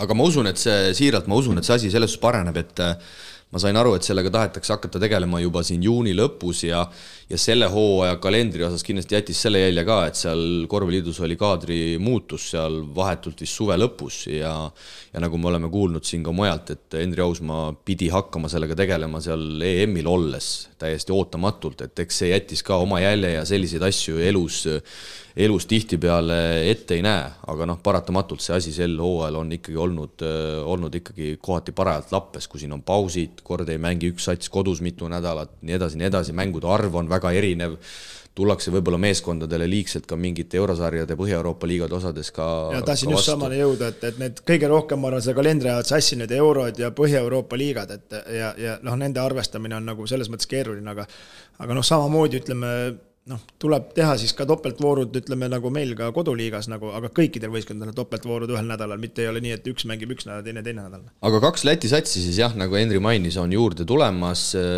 Riia ülikool tahab tulla, nagu ma aru sain, ja siis Läti esiliiga meeskonnad Kandava ja Turiba siis on plaanis kokku panna, saada piisav rahakott, nagu kuulda oli, siis ka ka Läti kaitsevägi, sõjavägi, kuidas iganes see täpne väljend on, siis paneb oma õla alla, nii et mine sa tea, võib-olla siis tõesti järgmisel hooajal meil on juba, juba kaks satsi liigas, liigas enam ja, ja neid mänge saab olema, olema veelgi, veelgi rohkem, aga loodetavasti siis jah, siit ikkagi kuule, no nii. mul ikka nagu ma olen natukene pane, pane, pane, siin ei nagu teistmoodi ma küsin, et kas see Riia ülikool on siis ikka erinev kui Läti ülikool, jah? ja ikka. ahah, et äh, kaks ülikooli satsi hakkavad siis panema, nagu meil siin ütleme siis TalTech ja Tallinna Kalev või? aga midagi vist äh, sajaprotsendilist ei ole, seal Läti-poolne liiga juht Kristaps Janissenoks vist kõvasti on seda, seda asja ajamas ja, ja noh, ma, nagu ma mainisin siin ju ka, oleks loogiline, et Lätist tuleb juurde, sest hetkel meil on üheksa, neil on kuus, minu meelest see asi on tasakaalust väljas. Yeah.. hetkel me treenime oma legionäridega, legionäridega ikkagi neid Läti noori ja, ja minu meelest see võiks isegi olla natukene soovituslikult äh, rangelt ette pandud Lätile, et nad peavad vähemalt ühe või kaks satsi ikkagi liigasse juurde tooma, sest et sest noh, hetkel sorry, aga mulle jääb küll selline mulje, et me treenime lätlasi praegu. no ja, ja, ja, ja teine asi on see, et me siin vägisi üritame teha siin ütleme Tarva näitel ja, ja noh, sel aastal muidugi Tallinna Kalev lihtsalt läks lati alt ära, aga Tarvas ju ikkagi tegelikkuses oli kohe mängust väljas, et et see on nagu jah halb, et, et meie suurendame oma liigat ja mis ei ole muidugi Eesti kontekstis halb, on ju, aga, aga, aga selle Eesti-Läti liiga jaoks ta nagu on halb, noh aga tuleme siis Eesti-Läti liiga juurde, mis siis sel nädalal põhiturniiri lõpetab siin viimased mängud peeti ja no sisuliselt väikse mööndusega meil veerandfinaalpaarid on paigas, kaks on kindlasti paigas. esimene Prometee hakkab siis heitlema kahe võiduni peetavas seerias kaheksanda Viimsi Sportlandiga ja Tartu siis sai lõpuks Ventspilsi vastu oma koduväljaku eelise ka kätte. Tartu on mängimas oma esimese kodumängu reedel, see saab olema telemäng, see saab olema nähtav ka Inspiras, nii et reedel, kahekümne neljandal märtsil algusajaga kell seitse Tartu Ülikooli spordihoones, loodetavasti on oodata väga palju rahvast, sest nagu Hendrik mainis, Tartu meeskond, siis korvpallimeeskond üldse sel hooajal Eesti nii-öelda klubispordis enim inimesi saali toonud võistkond, siis nii võrkpalli, jalgpalli, käsipalli, korvpalli peale, peale kokku see keskmine publiku arv peaks olema üle viiesaja, nii et see on päris see on päris hea number ja, ja seda enam ma loodan, et see reede seal Tartus saab olema päris, päris äge ja no minimaalselt tahaks ikkagi tuhat inimest kindlasti seal saalis näha. ei no tuleb ikka, tuleb ikka ja ma arvan, seal on tuhat pluss ja, ja, ja eelmine aasta ka ikkagi Tartu näitas, et ma seal ikkagi ennustan tuhande viiesaja juurde ka seda rahvast ja, ja seal tuleb äge mäng ja seal on vaja see mäng kindlasti ära võtta, sest ega Ventspilsis kerge olema ei saa ja juba koduväljaku eelise niimoodi käest ära annad, siis on valus. no mida me siis mehed sellest Tartust äh, Tartust nüüd arvame, Tartu siis eile võidab äh, mitte midagi ütlevas mängus Viimsit sada kuus, kaheksakümmend kuus. Tartul tuleb pingilt kuuskümmend silma, kakskümmend kaheksa resultatiivset söötu, viskeprotsent kuuskümmend. kõik näiks olevat nagu suurepärane, aga ärme unusta seda, mis Tartuga siin mõned nädalad tagasi on, on vahepeal juhtunud no eile oli näha, et midagi mängus ei ole, et siis nagu see asi oli kuidagi vabam, ega Viimsi väga vastu ka ei hakanud, et eks ta niisugune hoidmine käis. samas kummastki võistkonnast nüüd mingit äh, tõusu nagu küll välja ei lugenud, et äh, vaatasin ise ka huviga, et, et mis, mis, mis siis nagu vahepeal nagu muutunud on, aga ei, ei tea, muidugi noh, ega anomaaliad tulevad ka teiselt poolt, et Ventspils samamoodi kõigub, et, et võidetakse VEF-i, kaotatakse kohe, kohe seesama võit antakse ära, eks ju, et äh, et väga keeruline on siit vist ja. midagi nagu, midagi nagu ma ei tea, hinnata või, või eeldada, sest et nagu ka põhiturniir näitas, Tartu võitis võõrsil, Ventspils võitis samuti võõrsil, et äh, et väga keeruline ja nagu Priit ka mainis, äh, Ventspils mängib ka ikka väga kõikuvalt äh, nädala, nädala alguses kaotatakse võõrsil Valmierale, tagumise tabeli, tabeli otsa tagumisele satsile kaheksakümmend kuus, üheksakümmend kaheksa ehk siis Valmieral lastakse panna endale üheksakümmend kaheksa silma ja samas siis jällegi laupäeval mängitakse Prometheiga täiesti korralik mäng, kaotatakse võõrsil vaid seitsme punktiga, üheksakümmend neli, sada üks. Portugali mängujuht Candia Rosa kolmkümmend kaks silma ja kaheksa. no see näitab, et äh, nad ei läinud Valmiera vastu võib-olla pingutama, arvasid, et tuleb lihtsamalt, äh, samas Promethei mäng ja ja VEF-i mäng, eks ju, need just seesama Grandiosa, et, et mõlemas mängus väga korralikud numbrid, et noh, näitas, et järelikult kui on hea vastane, siis võetakse ennast kokku, noh, ma arvan. ja see on ohtlik. ma arvan, et nad tulevad Tartule ka ikkagi yeah. pauku panema. et see on ohtlik Tartu jaoks, et nad suurtes mängudes suudavad ennast päris hästi rehabiliteerida ja, ja hästi nad, mängida. ja nad on viimasel ajal paremini mänginud kui siin hooaja keskel. võideti ju alles siin ka VEF-i koduväljakul. ja just. kindlalt, kindlalt jah ja üldse skoorid on Ventspilsi suured olnud, kui ma ei eksi, VEF-i mäng oli äkki üheksakümmend üheksa, üheksakümmend neli, nii et nii et selles suhtes küll siin Tartu ka ju, okei okay,, Tarval üheksakümmend üheksa, nüüd pani Viimsile sada kuus, et et see on nagu päris selline müsteerium ja, saab olema. palju, palju Keila vastu saadi alles? no siis oli jah, olid kuuekümnesed mängud no, aga, aga, aga selles suhtes ma ütlengi, et siin on täitsa müsteeriumit, ma ei, ma ei saa nüüd päris hästi sellest, sellest Tartu asjast ka aru, et mi, ma ei oskagi midagi oodata, noh, Gordon paneb nüüd eile kakskümmend üheksa, Vojnolovitš kakskümmend üks, Rosenthal üheksa silma, kümme söötu. seletan sulle või? Kui sa no, ei saa aru. no seleta. noh, Tartu need äh, võistkonna vennad mängivadki siis hästi, kui mingit pinget peal pole, noh. ehk siis et äh, kui, reedel kui... pole mõtet meil Tartusse minna või? ei, lähme ikka kohale ja siis näeme oma silmaga, kuidas pinge tuleb peale, sest et viimati, kui me käisime Ventspilsi mängu, siis samamoodi ju tegelikult tuli, tuli see pinge ja kramp peale, et ma loodan muidugi, et nende kahe mänguga, sest me ju käisime ju Rakvere mängu ka äh, kommenteerimas aga see ei ole Tartu mäng, kui rünnakul äh, paned ära, on ju, aga lased endale ka kogu aeg kotti panna, noh, et kui nad hakkavad laskma Ventspilsil niimoodi panna, nagu nad lasid Rakverel endale panna ja eile Viimsil, siis, siis seal mingit pikka pidu ei ole, noh no üks asi, mis võiks Tartu kasuks rääkida, Ventspils eesotsas oma peatreeneri Vogelsiga on viimased kaks aastat veerandfinaali ära käkerdanud. kõigepealt seal koroona aastal siis Rapla vastu ühest mängust Riias ja eelmisel hooajal mäletame, et äh, Viimsi taganttulijana võitis kõigepealt mängu Ventspilsis ja siis äh, siis äh, lõpetas asja Viimsis ära ja, ja noh, nii palju, kui ma Lätist olen kuulnud, olen uurinud, siis ega peatreener Vogelsit seal millegipärast väga seal riigis korvpallialaselt ei hinnata. ma täpselt ei tea, miks need asjad niimoodi on, aga aga kahjuks või õnneks tulemused viimastel aastatel on, on selle poolega kaldu, kaldu olnud noh, tähtsates mängudes tegelikult ju põhiturniirid on ikkagi viisakalt ära mängitud ja, ja ega neil mingi megamaterjal ka tegelikult käes ei ole, et, et. no kaks viimast aastat on ikka lati alt läbi mindud täielikult Eesti no, klubi vastu, sa ei, seda, seda, ei, seda, seda ma saan öelda jah, aga kui me võtame praegust mängijad eraldi. korralik koosseis, see ka selle Kandi ja Roosaga on küll pandud, pandud väga korralikult aga... pihta ja see, see saab olema üks võtmeküsimus, ma arvan, Tartu jaoks, et et noh, ilmselt siis Märt hakkab seal seda tööd tegema, et, et kuidas nad selle Puerto Rico mängujuhiga hakkama saavad aga kui me võtame Tartu võistkonna paberil, see on ka täitsa korralik äh, koosseis ju, et äh, viis välismaalast ja koondislane Rosenthal ja, ja siis äh, Suurorg midagi sekkub seal ja, ja seal on ju Kivid ja Eelmed ja juba peaks kogemust olema, et ega paberi peal ju tegelikult nii, niisugust eelist ma ei näe Ventspilsil, et pigem ma näen Tartul. no kui te peaks õnte pealt praegu ennustama, siis siis kes sellest paarist edasi läheb, olgu nii palju öeldud, et reedel mängitakse siis seeria esimene mäng Tartus ja seejärel järgmisel kolmapäeval kohtutakse siis teistkordselt Ventspilsis ja näis, kas siis selles seerias on vaja ka kolmandat kõige otsustavamat mängu, see saaks olema siis samuti Taara linnas. no ilmselgelt me tahame, et Tartu võidab, aga, aga kerge see olema ei saa ja, ja ma loodan, et nad ikkagi võtavad ennast kokku ja teevad selle ära, et et aga ma arvan, et see seeria ei lõpe kahe mänguga mis sa, Priit, arvad, kas koduväljaku eelis pääseb maksusele? no ma ikka loodan jah, et see koduväljaku eelis lõpuks pääseb maksusele ja, ja, ja ikkagi ma loodan, et need äh, Põhja-Euroopa liiga mängud on neile ka üht-teist nagu õpetanud ja ma tean, et, et, et seal kõva, kõva videode vaatamine, ettevalmistus nagu käib, et, et vast, vast nad ikkagi saavad selle kompoti nagu ükskord kokku ka, et, et oleks midagi nagu ilusat ja säravat äh, vastu panna, sest vastasel juhul see üritus laguneb seal sellel aastal ikkagi täitsa laiali jälle ja teine paar, kelle me saame siit kindlalt äh, ette tuua, on siis Prometee Viimsi, nemad mängivad seeria esimese mängu Riias Prometee koduväljakul siis tuleval laupäeval ja seeria teine mäng siis järgmisel laupäeval saab aset leidma Viimsis. Ja ega siin vist väga palju juttu rääkida ei ole, nagu ma siin korduvalt ülekannetes olen maininud, Prometeil on käsil kahekümne, nüüd vist juba kahekümne seitsme mänguline võiduseeria kahe liiga peale kokku, viimati kaotati kuuendal detsembril siis Purgi vastu Eurokapi sarjas, no Viimsi selles suhtes peab olema ikkagi klubina väga õnnelik, nad saavad mängida Eurokapi A-alagrupi liidri vastu sel hooajal neli kohtumist. no just see ma, ma viis ei ütle, see no see, see peaks olema ikkagi täismaja laks ja ja võtta sellest kahest mängust maksimum, nagu eelmine saade rääkisime, et see oleks Viimsile hea ettevalmistus Estikate play-off'iks, et nad ei, mitte ei ei tiksu niisama ega ei treeni, vaid nad saavad kaks väga korralikku mängu väga korraliku vastasega.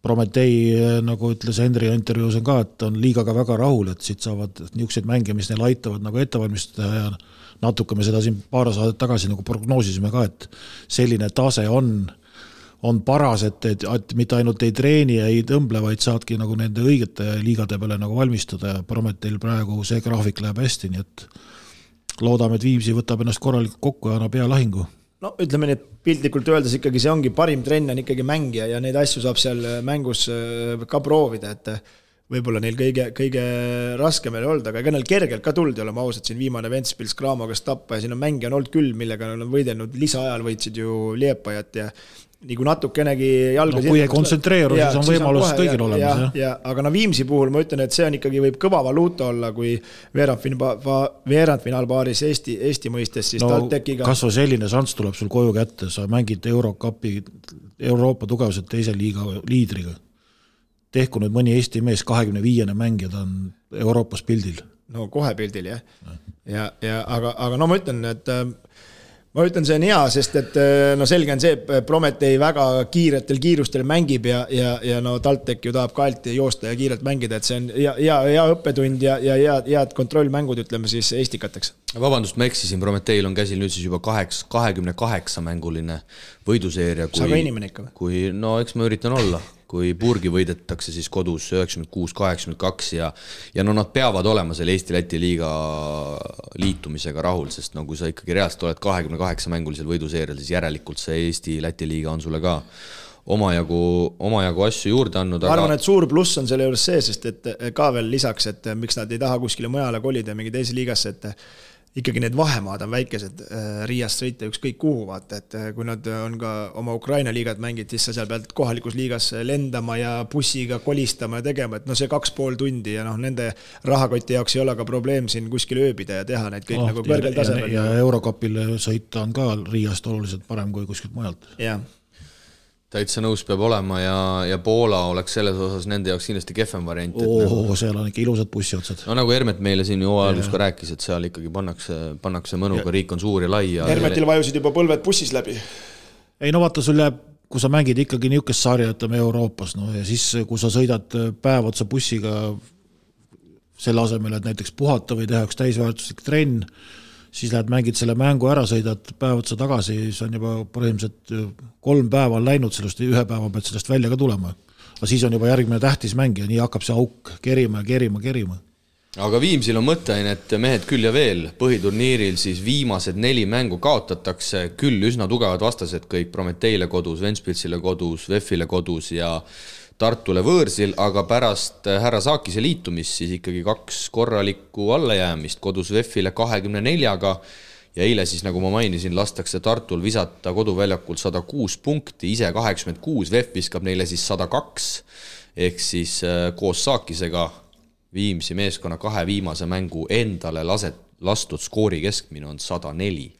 ja noh, eile seal midagi, midagi kaunist ei olnud, kaunis on võib-olla vaid see, et doping kakskümmend viis, saakis kakskümmend, aga sellest on, sellest on väga vähe kasu, sest et äh, kaitses lonkas ikka väga kõvasti, esimesel poolel vist Tartu pani viiskümmend kaheksa. no niisugune lõbus korvpall käis, aga suurim üllatus minu jaoks oli see, et nad sellele VEF-ile äh, niimoodi, niimoodi tappa said, sest ma käisin päev ennem Rakvere VEF-i mängu vaatamas ja see no Kaalit-, Kailitis jah, Kailitise tool vist kõigub ikka päris korralikult, no küll ta rapsis ja rahmis seal ja äh, kohtunikud jäid ette ja Madis Allik sai seal kõvasi koolitusi ja ja tal oli kogu aeg oli mingi pinge ja siis ta sõimas lauda seal, et talle time out'i antud, vend ise oli viimase mehe pingi juures, karjus time out'i, no keegi ei teagi, et time out'i saada ja ja siis mulle tundus küll, et äh, Viimsil päris hea võimalus, see Spickman Hammonds neil ei mänginud küll, see, see Hammonds, Hammonds oli eelmine aasta, Kristo Brooks on see aasta. aa, Brooks, okei okay,, selge, see Brooks no,. ta ikkagi ei mänginud. jah, ta ikkagi ei mänginud, Hammonds ka ei mänginud. kuidas see Hammonds jäi sul nii hinge eelmist aastast? hea buss oli ja see Brooks siis äh, ei mänginud äh, Tarvo vastu, järgmine oli. ma korra segan uskumatu, sa oled ikka uskumatu vend, muidu nagu,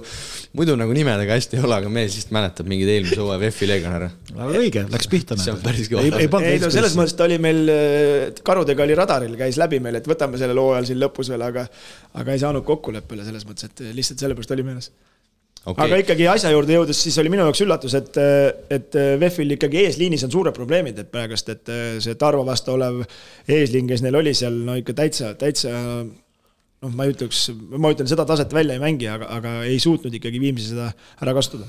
no kui sa VEF-i juurde ja Hammonsi juurde juba tulid, siis siis tegelikult kaks ülejäänud paari meil paigas veel päris sajaprotsendiliselt ei ole ja olgu siis stsenaarium ka ära öeldud, kui Kalev Cramo võidab teisipäeval Tallinna Kalevit koduväljakul, no see peaks ikkagi tänase Graamo taseme juures olema üsna, üsna kindel, kindel teema, alahindamata viimasel ajal hästi mänginud Tallinna Kalevit, siis sel juhul Graamo kohtub teise asetusena veerandfinaalis seitsmenda Ogrega ja VEF hakkab siis pusima Rapla Avisu Utilitasega, nii et äh, käime ikkagi need paarid ka selles suhtes üle, et äh, jällegi ei taha Kalevile liiga teha, aga, aga usutavasti nii läheb.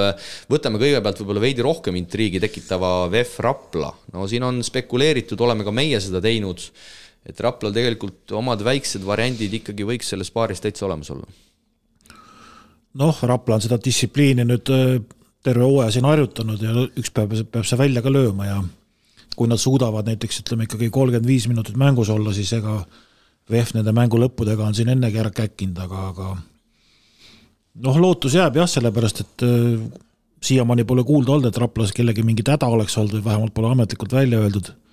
et kui kõik mehed on rivis, siis neil ikkagi peaks nagu käike jaguma, aga eks see taktika ja ja mentaalne pool on ka väga tähtis ja kuidas nad sellega hakkama saavad, aga noh, ma tean ka, et nad ikka kõvasti näevad vaeva ja ettevalmistused käivad, nii et äh, midagi lihtsat siin VEF-i vastu või VEF-il nende vastu ei tohiks ka tulla päris. Ainus asi, mille peale, või no mitte ainus asi, neid on kindlasti veel, mille peale ma tulin, kui ma eile selle paari peal mõtlesin, on see, et äh, no VEF-i mäng keerleb täielikult sooriks ümber, eks seal ilmselt väga palju vastuvaidlemist kellegi poolt ei ole. Ja tõtt-öelda ma nüüd tänasel päeval ei näe Raplas seda meest, kes võtaks sooriksi mängust, no välja ei saa teda täiesti võtta, tal on ikkagi piisav tase, aga mina arvan, et selleks, et Rapla selles seerias oleks edukas, tuleks noh, piirata viiekümneprotsendiliselt vähemalt äh, sooriksit, aga aga mis seal salata, mina tänasel päeval sellist kaitsemeest, Raitri Valane on küll osav kaitsemees, ta ennetab, tal on hea vajad. näiteks üldse nende tagumiste peale ei vaataks, ma paneksin esiteks Tormi Niitsu ja siis teiseks on olemas veel, veel Ruubel, kes äh, paar minutit, et seal on see taktika küsimus, millal sa teed vigu, millal sa surud, kuhu poole lükkad, et hoopis, hoopis sellise käigu teeks.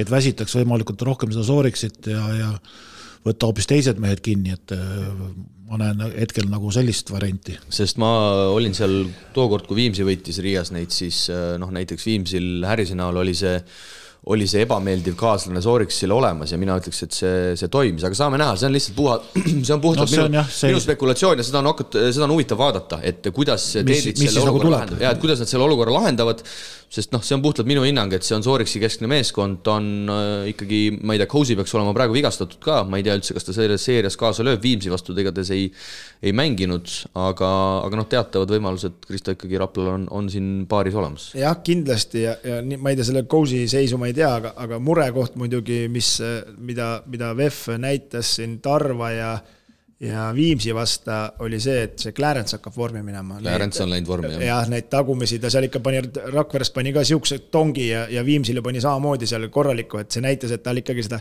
mingit sisu on, Ogre vasta muidugi kukkus jälle ära, aga, aga ma arvan, et selle mängu öö, öö, võtmekoht, ma selle Sooriksi isik individuaalse punktide peale noh, nii palju las paneb. No, kõiki ma, kinni ei võta, aga, aga, aga oht on see, aga oht ongi, jaa, oht ongi see, et kuidas ta selle mängu lahti veab, et eh, kui VEF saab jooksma, on Rapla mäng tehtud. et eh, distsipliin, distsipliin ja Rapla peab suutma distsiplineeritult eh, hoida selle mängu kinni, see, mida nad ka tegid koduväljakul, kui nad selle viimase sekundi kolmesega kaotasid, et et siin on kindlasti neil lootust ja, ja korvi all on ikkagi täielik domineerimine, küsimus on, kuidas seda realiseerida VEF võidab siis viimases põhiturniiri mängus Ogret VEF-il tegelikult oli teatav võimalus ka vastast valida, ehk siis kaotuse korral oleksid saanud nad mängida ilmselt Ogrega, aga no ilmselgelt sa ei taha kaotada meeskonna, meeskonnale, kellega sa play-off'is koheselt kokku lähed ja, ja no ma arvan, et VEF-il on ikkagi tänasel päeval noh, nii suur uhkuse tunne selle klubi mõttes, et nemad ikkagi kellelegi nii-öelda kaotama ei lähe no, ja vastast valima ei lähe. ega see head märki ei jäta, sellepärast nad peavad ju lätikaid ka veel lõpuks mängima hakkama. ja no, Sooriks siis kolmekümne kahe minutiga kakskümmend neli silma oli selle mängu kõige resultatiivsem, kolmesed viiest neli. ja VEF äh, endale seda lubada ei saa, sest et neil ei ole see hooaeg nii hästi käinud, et nad äh, siin midagi valima hakkaksid aga, aga siin järgmise paari juurde minnes võib tekkida olukord, et Kalev Cramo võib-olla tahab vältida Ogresse sõitu seoses oma tiheda graafikuga, et euromängud ikkagi on ka seljas ja, ja samal ajal tuleb seda Eesti-Läti play-off'i mängida ja ja, ja no ütleme nii, et äh, Raplasse on nagu lihtsam sõita kui Ogresse ja olgu need VEF-i Rapla mängud siis ka ära öeldud, esimene mäng peaks aset leidma Riias reedel, kahekümne neljandal, samal päeval kui Tartu mängib Ventspilsiga. Ja Raplas peaks mäng olema siis järgmisel teisipäeval, jällegi see ei ole võib-olla päris sajaprotsendiline ametlik info, aga aga enam-vähem sinnakanti hetkel peaks see asi minema, nagu Kristo ütles, eeldatavalt äh, viimane paar siis BC äh, Kalev Cramo ja BK Ogre. Ja need mängud siis, kui sellised seeriad saavad aset leidma, Cramo esimene mäng siis samuti reedel, nii et sel reedel peaks olema siis kolm esimest veerandfinaalmängu juba. Ja mängitakse siis äh, Ogres, mis ta meil siis on, järgmisel pühapäeval alles, nagu me teame, kolmapäeval on see see Cramo eurosarja mäng, millest me täna ka veel põgusalt jõuame rääkida. Ja siis tagasi tulles Kalev Cramo siis järgmise nädala laupäeval, naljapäeval, esimesel aprillil siis, siis mängib juba Lätis Lätis Ogres, aga noh, vaadates tänast Kalev Cramot, äh, noh ikkagi seda, kuidas siin äh, kaks päeva järjest käid üle TalTechist ja Pärnust, okei okay,, Pärnu vastu ilmselt Cramo selle kolmanda veerandaja tahab pigem ära unustada, aga noh, ütleme nii, et Cramo kvaliteet tänasel päeval mulle tundub, et on ikkagi selline, et ka kolmanda-neljanda käiguga suudetakse siin Eesti-Läti liigas need, need võidud ka kaks päeva järjest mängides ära võtta, noh, eriti muljetavaldav oli ikkagi see pühapäevane TalTech sada kaks, kaheksakümmend neli, teine poolek Cramo paneb kuuskümmend silma, kolme sekundi alast viiskümmend neli punkti, kakskümmend seitse söötu, vaid neli pallikaotust teeb siis Kalev Cramo teist päeva järjest mängides, kolmesed kahekümne viiest kaksteist ja Kristjan Kitsing ja lätlane Meiers jäävad veel sellest mängust eemale ka.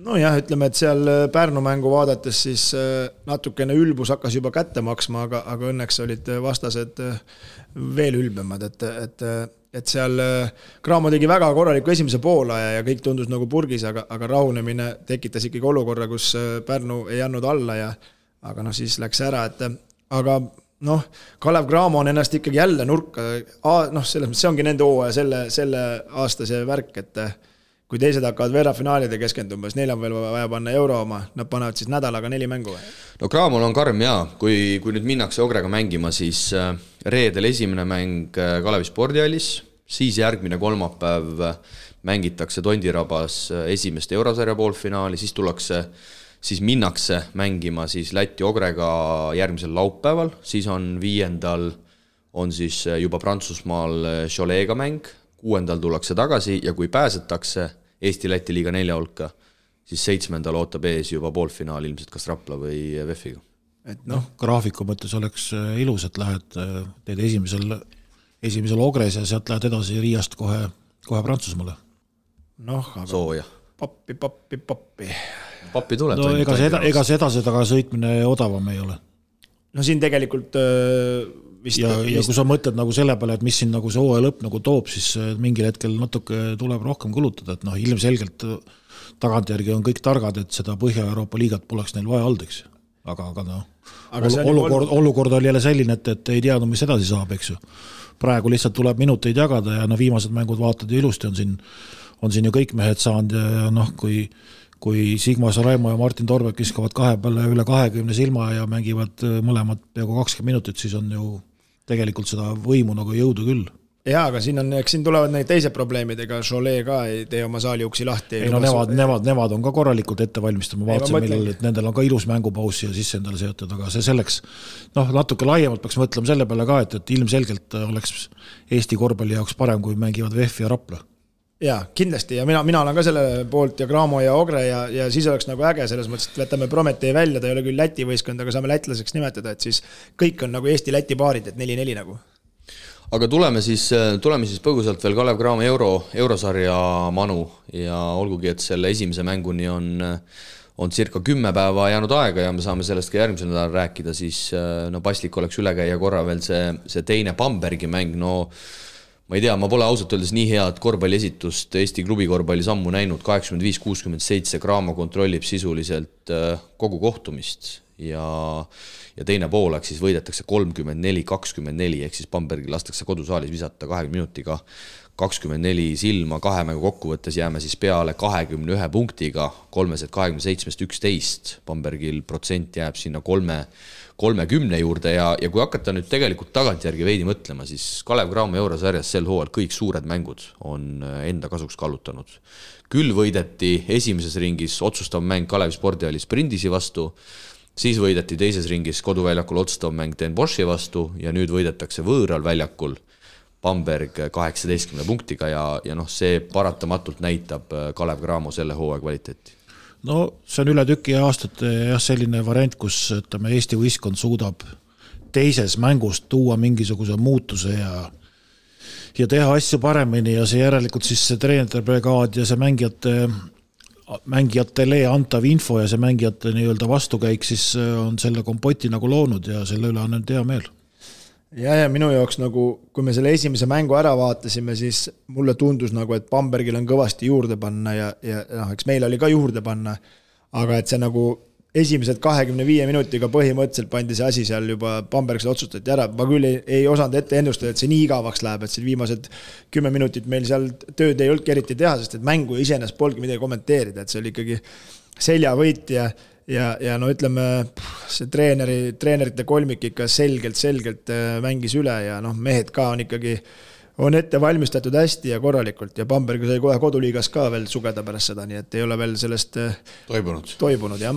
selles osas küll jah, et peab nõustuma, et, äh, et Graamo treenerite pink mängis ikkagi vastaste pundi täielikult üle ja, ja nagu seal Kristo mängu lõpus ka kommenteeris, siis vastaste peatreener andis vist Rannule teada, et võib-olla järgmisel hooajal tuled tuled proovid ise, aga aga tõesti, need suured mängud on ikkagi enda kasuks kallutatud ja sellist asja me Eesti spordis üldiselt ma ütleks väga no, ole, väga tihti ei näe. seda, pigem, seda ei ole no, pikka aega olnud. et uh, sorry, aga pigem oleme me ikkagi sellised, et noh, hästi tegite, aga, aga lõpp läks ikka nii nagu, nii ja. nagu ta läks, et selles osas tõstame veelgi esile, no mis te arvate, mehed, ma uurisin natukene järele ka see kodumäng, mis siis Kalevis oli, mis te arvate, palju siis Graamo kassat umbkaudu täiendas? Mis see piletitulu? sul on teada see? no mul on umbmäärane arv teada. nojah, see tuhat seitsesada inimest ja, ja, ja need selles mõttes täitsid seda kassat meil kahekümne nelja tuhande kuuesaja kaheksakümne euro võrra. mis, mis sa, Priit, arvad, mis sa, Priit, arvad sellisest pakkumisest? päris hea pakkumine, ei ole midagi. ütle üle või alla. no ma ikka panen alla. tead mis, sa panid uskumatult täppi. või noh, ei no ma ju, ma ju arvutasin. circa kakskümmend kolm tuhat. jah sain Kalev Cramo poolelt info, ma arvan, et seda on tore teada ja see on tore, et selliseid asju tegelikult, selliseid asju avaldatakse, aga nüüd me läheme siis esimeseks poolfinaalmänguks, me läheme mehed Tondiraba jäähalli siis kahekümne üheksandal märtsil. palju, palju prognoosid? ja seal sinna, sinna jah, täpselt, panen enda oma algoritmid tööle, sinna mahub, peaks mahtuma üle viie tuhande inimese, nii et. viis tuhat kuussada inimest ja, ja. ära valeta. viis tuhat kaheksasada nelikümmend istekohta on kodulehel praegu just vaatan. No jaa, aga kus me elame siis? me võtame ise kakssada ära ju. siis on, siis on kaksteist vippruumi, mis on peaareeni ümbruses seitsmekümne neljakohaline restoran. selles mõttes, et ma ütlen kõigile meie vippruumide suurust ei ole teada. ja ma ütlen kõigile meie kuulajatele, et ei tasu eriti uskuda, mis Priit vaatab, ta vaatab, ma ei tea, mis ajast või mis lehtedelt neid, sest tema arust Bambergisse mahtus ka üheksa tuhat, aga mahtus kuus tuhat. Nad mängisid vanas saalis.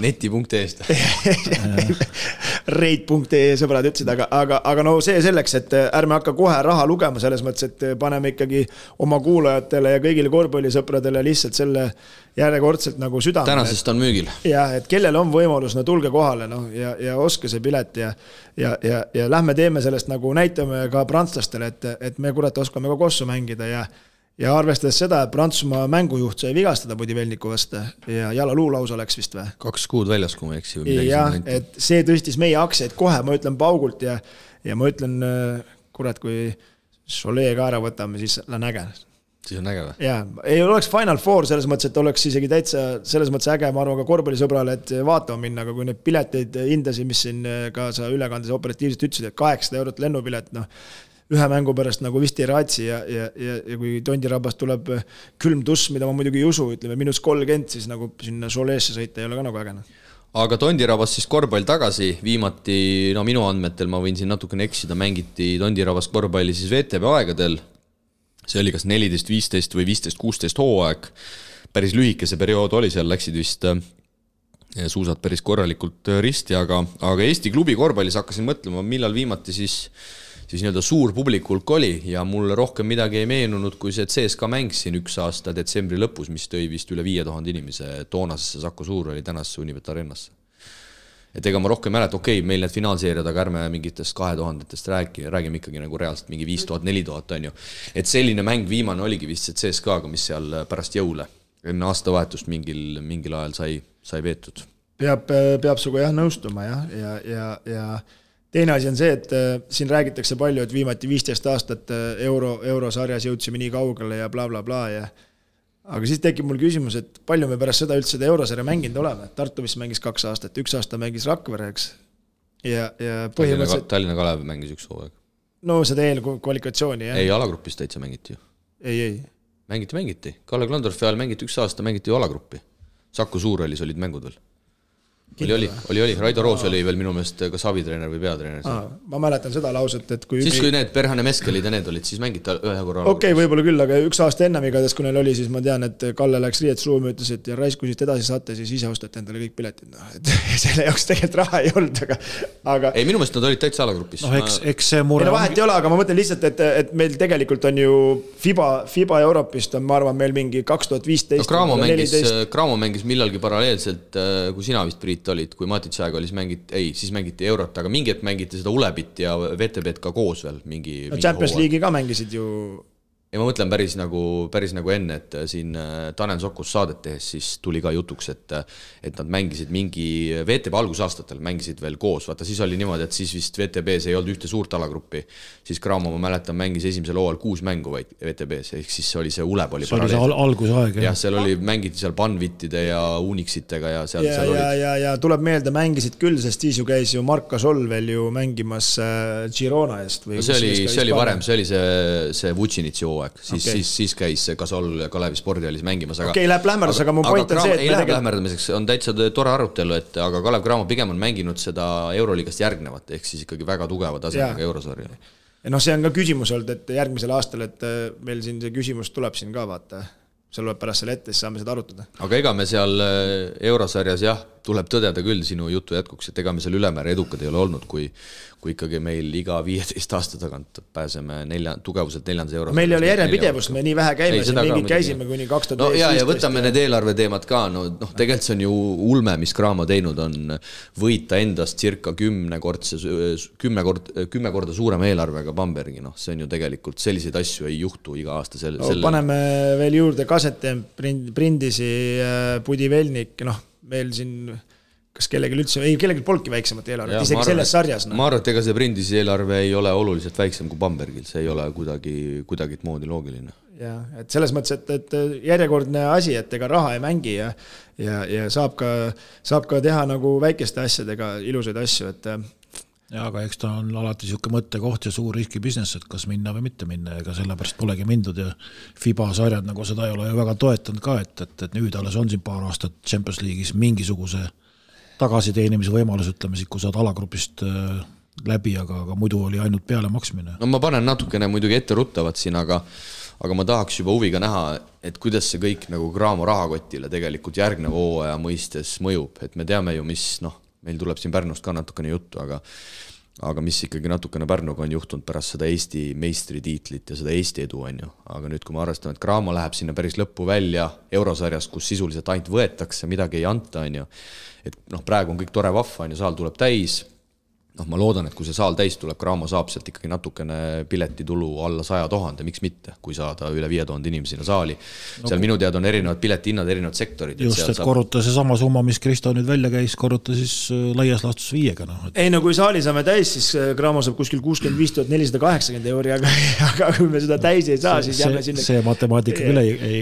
ei päde, aga noh aga, aga, aga eks nad jagavad ju. aga kulud on suured, sest ega sinna Prantsusmaale reisimine, see ei saa ka olema odav, need lennuhinnad on sinna teisele poole Euroopat ikkagi, ikkagi maru kallid, nii et no, see on ka korralik ettevõtmine no,. mul siseinfo ütleb, et natuke flirditakse ka siin tšarteri, tšarteri mõtetega, et, et kas saaks kuidagi fännidega, fännidega ja, ja selle nagu liigutuse teha, aga selleks on vaja ikkagi, ikkagi head mängu teha. pered kaasa nagu no, oma, nagu omal ajal. jah, omal ajal. aga natukene skautisin juba vastaseid ka ja, ja Chaloi meeskond siis kaotab, tõtt-öelda ma ei saanudki aru, mitut karikat nad seal Prantsusmaal mängivad, igatahes mingi karika raames kaotati Asvelile. see on, vaata nendel ei olnud selles karikaaugus äh, mänge okei okay,, aga seal oli, ma vaatasin ikkagi, seal oli kaks erinevat mingit karikat, mida mängiti kahe erineva nimistusega, aga vahet ei ole, laupäeval kaotatakse Asvelile kaheksakümmend üheksa, üheksakümmend viis. koduliigas on Cholet võitnud kolm võitu järjest ja, ja mängitakse siis äh, kodusaalis, kus, kuhu mahub äh, circa viis tuhat kakssada inimest. ja viimases mängus eurosarjas Budivelnikuga oli seal siis üle veidi nelja tuhande, nii et äh, tundub, et seal ka ikkagi asi läheb päris korralikult korda ja, ja seal on selline enam-vähem täismaja ees ootamas, aga Cholet võidab siis kahe mängu kokkuvõttes Kiievi Budivelnikut, keda Kalev Cramo ju kahel korral samas sarjas on juba võitnud ja kusjuures Cholet võidud ei olnud üldse mitte suureskoorilised. nii et kui me niimoodi seda matemaatikat teeme, siis noh. siis meil on šanssu. no muidugi meil on šanssu, ma ütleks ka, et et kui me ikkagi seda Bambergi võõrsil niimoodi võidame, no sorry, aga, aga okei okay,, me räägime Prantsusmaa kolmandast satsist küll, aga, aga mulle tundub, et mulle tundub, et need Euroopa võistkonnad seda eurosarja kuidagi ikka natukene võtavad teistmoodi ka, et äh, ma ei ütle kuidagi, et see fookus neil ei ole või midagi sellist, noh, muidugi tahetakse võita, aga noh, ma arvan, et Cholet, kes hetkel on Prantsusmaal kolmas, no nad panevad sinna koduliigale ka ikkagi praegu väga kõva fookuse, et seda no, head kohta hoida. no head kohta peavad hoidma muidugi, et et see on nende jaoks ikkagi tükk maad tähtsam, jah ei no selge on see, et nad äh, tahavad ka võita ja aga ma ütlen, et ma arvan, kõige suurem üllatus on nendega see, et Cramo neid üllatab kogu aeg millegagi ja, ja oma hea mänguga e ennekõike ja, no, ja see, see ikkagi lööb neil jalad alt ära. ega me jõuame samasse juttu tagasi, mis me natuke aega tagasi rääkisime, et, et, et miks see Grandiosa on, on pingutanud kahe suure vastase vastu. sada tükki pildile saata, noh või saada, ega siis Cramo läheb täpselt samamoodi, et meil ei ole ju siin äh, väikseid vastaseid, meil on, meie jaoks on kõik suured vastased samamoodi noh, võtame siis selle Konotšuki, läheb, vajutab seal seal Cholet's kakskümmend viis ja, ja, ja kõik teavad, et keegi mees käis siin, kes suudab kakskümmend viis silma visata Prantsusmaa kolmandale satsile no ja, ja seal on juba Lähed see... Rakvere, viskad kakskümmend viis, noh, sa ise viskad ka kakskümmend viis, mis sest vahet on? ei, ei, seal ei tea, seda ei vaata keegi, kõik vaatavad Euroopat ja Kalev Cramo puhul. siin see, siin see pingutuse koht nagu on. ja, ja no ütleme nii, et, et, et noh, seal, seal on nagu mängijatel selles mõttes on ka nagu õnnestunud ja pole nagu väga isetsenud selles mõttes ikkagi mitte, mitte väga, vaid üldse no... minu arust Kalev Cramo võistkond ei isetse, see tuleb neil loomulikult ja võib-olla teistes võistkondades mõned mehed tahavad asju ära otsustada ja see neil ei õnnestu Kalev Cramo ja eurosarja raames on meile tulnud siin vahepeal ka üks küsimus, nii et võtame selle ette. tervist, mängumehed, seoses Kalev Cramo ajaloolise eduga eurosarjas olen tabanud ennast mõtted, et kas Kalevi suuruse eelarvega klubil olekski mõistlikum mängida regulaarselt madalama tasemega eurosarja, kus võiduvõimalus protsent oleks palju suurem kui kõrgemates eurosarjades. olete oma saates ju isegi korduvalt maininud, et võidud toovad publiku saali, arvestades seda, et Kalev sai esimest korda kolme aasta jooksul täismaja publikut kodusaali, mille sisse jäi VTB ja Champions League'i mängimine, siis milleks meile FIBA meistrite meistrite liiga, kumb on rahaliselt kasulikum klubile, kas näiteks alagrupi turniirilt alates täismaa publikut või viiekümne tuhandene lisasponsor, sest mõned mängud oleksid kajastatud meistrite liiga näol TV3 spordikanalitel, lisaks veel ebakindlus hooajalisel perioodil, et kas pääseme otse alagrupi turniirile või mitte. ajaloost on ju selliseid näiteid võtta küll, VEF-i loobumine VTB-st, Ritas valis Eurokapi asemel meistrite liiga, võib-olla oskate veel kedagi välja tuua. Kalev eurosarja meistriks, tervist ja jaksu, Ken noh, tuleme tagantpoolt ettepoole, Ritas ju eelmine aasta oli ju tal Champions League'is kirjas, et kui tuleb meistriks, siis sai mingi lisaboonuse ja selle nad ka said, millega pool miljonit see. millega viissada tuhat. millega, millega Champions League kindlasti ei olnud arvestanud, tegi kergekäeliselt lepingu ja näed, mis juhtus. nii et alati tasub ikkagi püüda ja ega see VT, VEF-i loobumine VTB-st nüüd ka ei olnud ei tea mis asi, et et nemad on meist selles mõttes nüüd Euroopas jälle eespool, et regulaarselt on osalenud ja kogu aeg saavad alagrupi turniirile peale ja ja Champions League'is on ikkagi vähe suuremad vastased, et äh, kui me praegu siin rõõmustame, et meil tuli Bamberg ja ei olnud suurt saali ja hävisime tegelikult rahaliselt, siis äh, ettenägelikult ja hea orgunni koha pealt peaks olema ikkagi meil ka niisugused viie tuhande inimese mängud kogu aeg, kus sa saad ikkagi korralikult seda kassat täita no ja Champions League'i ju kui ma ei eksi, siis äh, alagrupi saamine on nelikümmend viis tuhat äh, või viiskümmend tuhat saad lisaraha, et sa sinna peale saad kuludeks nagu. no see ongi see lisasponsor, on ju, aga selles äh, FIBA liigas, mis me mängime, nagu ka siin oleme Kalev Cramo tegelastega, Ramoga õigemini rääkinud, et kümme kuni kakskümmend tuhat on iga välismäng, mis pead veel välja käima. no jaa, aga see, sellest me ju ka rääkisime siin hooaja sees, et selle Cramo ise käkkis ära, ise tegi endale selle niisuguse seisu, oleks võtnud sealt, nagu sa ütlesid, kahekümne tuhandese kulutusega kellegi kevadel juurde võtnud ära Eesti meistritiitli ja oleks olnud tase hoopis teine võib-olla, et aga hea, et nad üritavad sellest august välja saada, et igatpidi tuleb seda toetada. ei no ma ütlen ikkagi, see Champions League on ikkagi meie jaoks, ma arvan, kuigi seal võib-olla me saame kolakaid rohkem ja võib-olla nii lõbusalt ei lähe, kuigi eelmine aasta näitasime, mängisime seal ju väga tuliselt ja, ja, ja nibin-nabin seal kukkusime välja, et aastad pole küll vennad, aga, aga praegust ütlen, et nende meeste jaoks siin see Champions League oleks olnud õige koht jaa, ma arvan ka, et me oleme siin kõik ühel lainel ja, ja vastame Kenile, et ikkagi meistrite liiga poole tuleb no sealt on rohkem püüda kui, kui alumisest jah, et tuleb pürgida, kuigi ma arvan, et praeguse seisu kontekstis, noh, selle hooaja Graamo kontekstis ja kõik need asjad, noh, see FIBA Europe Cup oli rusikas silmaauku, aga siit edasi me peame küll pürgima meistrite liiga poole ja nagu Heiko Rannula siin ju mingis intervjuus ka mainis, ega see neljas eurosari, kogu see korraldus ja kogu see, kogu see ülekannete teema ja see, et noh no,, et see on, on see jääb isegi, see jääb isegi siin kohalikele liigadele alla, et, et sealt tuleb kiiresti no, ikkagi välja ronida. kui me, kui me toome ikkagi siin noh, minu hinnangul, kui me toome siin need võistkonnad, ütleme Bamberg, Budivelnik, Cholet, nad keegi ei tahaks selles liigas mängida. no täpselt, ma just tegelikult kõik, nad tahaks kõik Champions League'is mängida, aga, aga olude sunnil nad peavad seal ka mängima, et sealt saada sinna ülesse, eks ja, ja, ja teine asi on noh, see, et no, no Bamberg on hea näide, rääkisime ülekandes ka sellest, et nad vabatahtlikult ju loobusid Eurocupist, läksid Champions League'i, kes meelitas neid rahaga, aga kuna, kuna tase nii palju tänu sellele langes, siis kodumeistrikatel nad jäid nii kehva seisu, et nad ei saanudki Champions League'i otse peale. Ja, ja, no, nüüd, ma... nüüd istuvadki siin ja üritavad edasi saada ja, ja sellel aastal jälle ämber. jah aga Saksamaa liigas kaheksa hulka ei saa, juba on võimalused kadunud, põhimõtteliselt järgmine aasta jääb sulle andi jälle seesama FIBA, FIBA eurokapp. ja, ja mis ei ole ka vähetähtis, ütleme selle Champions League'i kontekstis ja FIBA kontekstis, et vanasti me ju, noh vanasti jah, hiljuti, kui Kalev Cramo mängis WTB-d, siis me teadsime, et saame mängijaid ju parema hinnaga ja, ja kõrgema kvaliteediga mängijaid, et selge on see, et me paremaid mängijaid parema hinnaga saame Champions League'iga, kui, kui me saame selle FIBA eurosarjaga.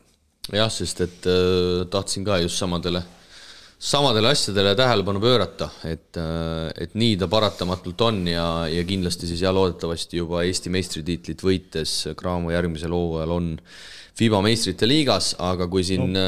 Priit tõi jutu selle, et Ritas sai pool miljonit äh, boonust nii-öelda, siis ma hakkasin mõtlema taas Kalev Cramo eelarve peale ja no ma julgen arvata, et seal osadel meestel on ikkagi eurosarja boonused ka sees ja, ja need ilmselt ei ole väiksed ja kui me teame siin, et Pärnu juht John pidi, pidi meistritiitli eest meestele korralikke boonusrahasid välja maksma, siis me teame väga hästi, mida see järgmise hooaja kontekstis äh, tähendab, et ma loodan, et Cramo peab selle vastu, ma loodan, et saadakse kuskilt uusi sponsoreid, ma küll ausalt öeldes ei tea tänase päeva majanduslikus olukorras, kus neid uusi sponsoreid juurde tuleb, aga aga kui Ken soovis meile siin tervist ja jaksu, siis ma soovin äh, Kalev Cramole ja Ramo Kasel tervist ja jaksu. ja, ja siin ma veel lisaksin, et kui meil võib-olla ainuke vastamata on, et kui keegi see viiekümne tuhande lisasponsori vennal nagu nii kipitab, et võite Cramole anda küll, et. jah, et ei pea meile andma, võite julgelt Cramole andma, me saame, me saame omadega hakkama.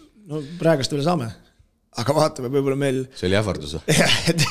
sa rohkem ei tule? ei, et ega kui viiekümne tuhandene lisasponsor tahab meile anda, me anname Cramole ka midagi, et, et selles mõttes, et ei ole probleemi, aga.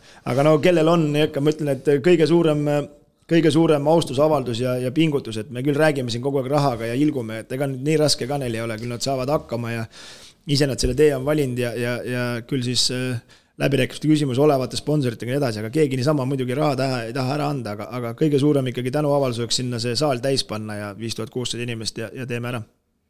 Aga läheme siit rubriigi lõpetuseks veel koduradadele tagasi ja kui sai räägitud Eesti-Läti liiga veerandfinaalpaaridest, siis noh, tegelikult äh, üks on kindel, Estikate veerandfinaalseeriad on ka paigas pärast eelmist nädalat, nimelt Kalev Cramo kohtub siis Tallinna Kaleviga, kui Eesti-Läti liiga saab mängitud, Tartu mängib siis Keilaga, hoia mütsi kinni, siis on meil äh, Eesti kolmas Rapla, kes kohtub siis Pärnuga ja Viimsi asub mängima siis äh, TalTechiga.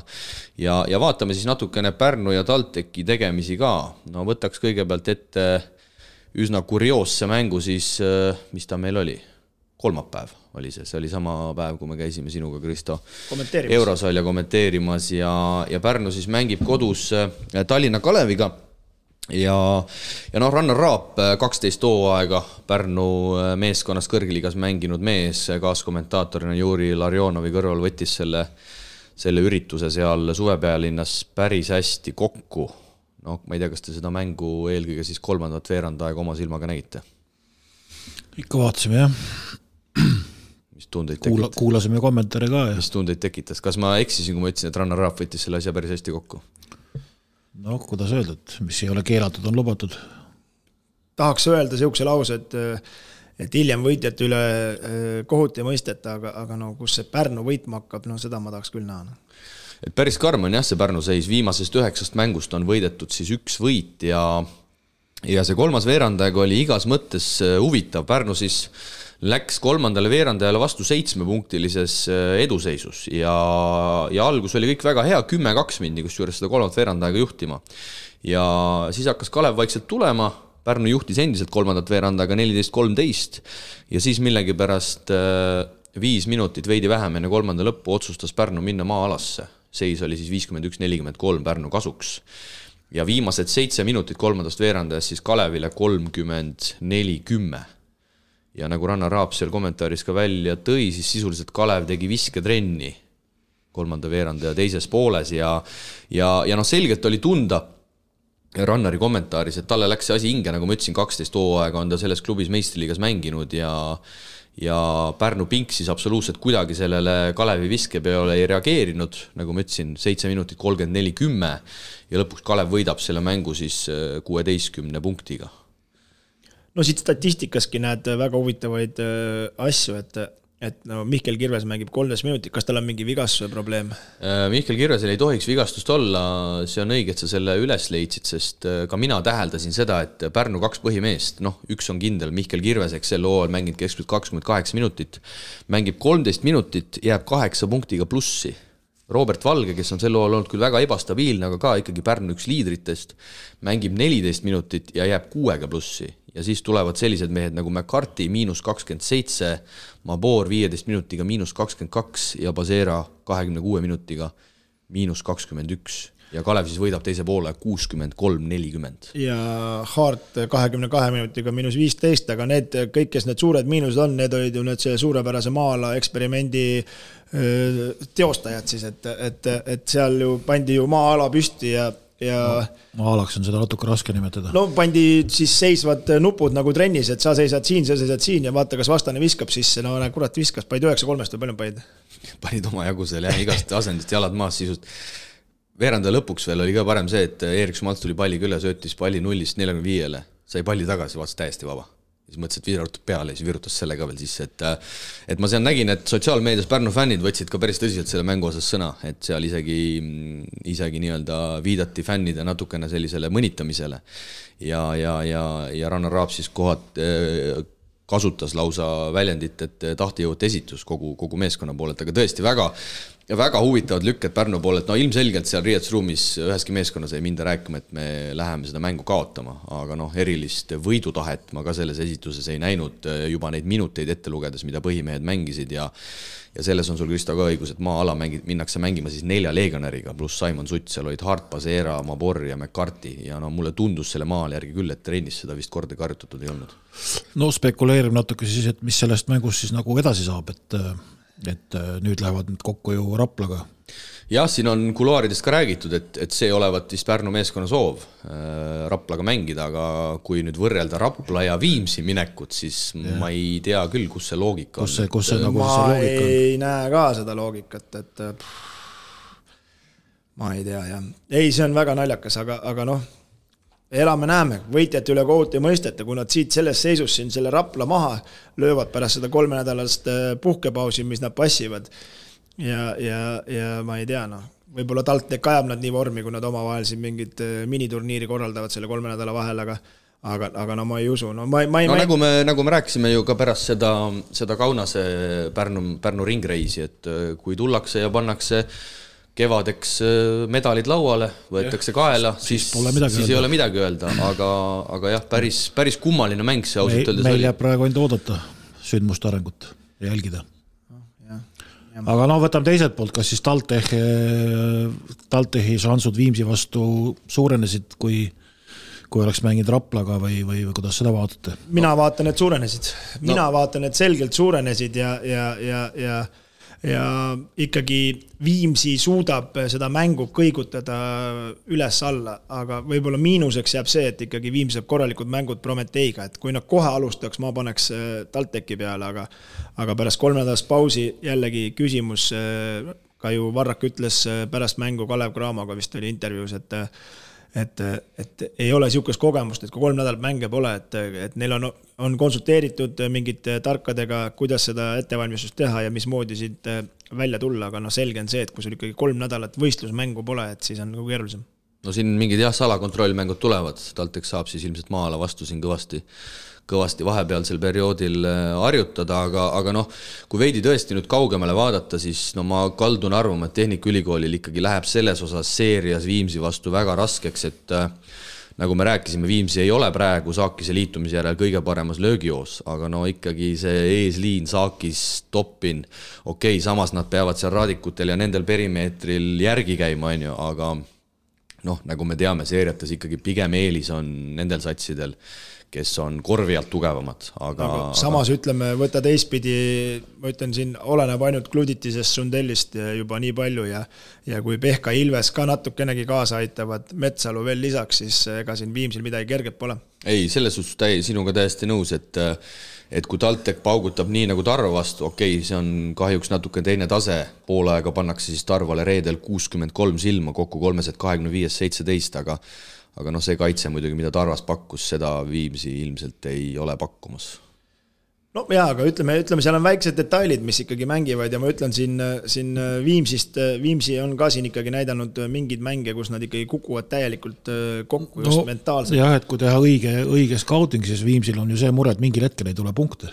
jah, ja, ja, ja kui TalTech läheb siin kaheksakümne, üheksakümne punkti rütmis, siis ega Viimsi ei suuda sammu pidada. TalTechil on endal täpselt samad mured, et kui kui Sundell viskab kolmkümmend, siis on nad kõigi vastu mängus. kui Sundell rajalt maha võetakse või ta ei, ei mängi, no siis on hoopis teistsugune võistkond. paraku on jällegi selline, täpselt nagu eelmisel kevadel, et, et jube palju sõltub ühest mehest nagu no Nii minu et..., minu, minu hinnangul on kaks paari, mis, mis tekitavad põnevust, Tartu-Keila ja, ja Viimsi TalTech, ülejäänud on kolm-null. jah, ja neli meeskonda lähevad siis äh, pikale pausile nimelt äh, TalTech Pärnu, Keila ja Kalev, kes siis äh, Eesti-Läti liiga lõppvaatuses kaasa ei löö. no Keila meeskond lõpetab ikkagi, ma ütleks, vägeva debüütpõhiturniiri, võidetakse võõrsil Valmier üheksakümmend neli, kaheksakümmend kaheksa. Keila ühel hetkel juhib seda mängu juba üheksateistkümnega, aga siis lastakse Valmiera mängu tagasi ja no Matei Radunitšist on taas põhjust rääkida veebruarikuu MVP-st. kordab siis äh, eelmisel hooajal Jalen Riley poolt visatud punktirekordit, nelikümmend üks silma kolmekümne kolme minutiga, aga teeb siis äh, liiga efektiivsusrekordi kuuskümmend. neliteist lauda, kolm söötu, kümme viga mängijale ja Pirr on siis kuuskümmend selles mängus Horvaadil ja, ja hooaja keskmiseks, põhiturniiri keskmiseks jääb siis Radunitšil kakskümmend üks koma neli punkti, viimase kaheksa mängu keskmine kakskümmend seitse koma kuus.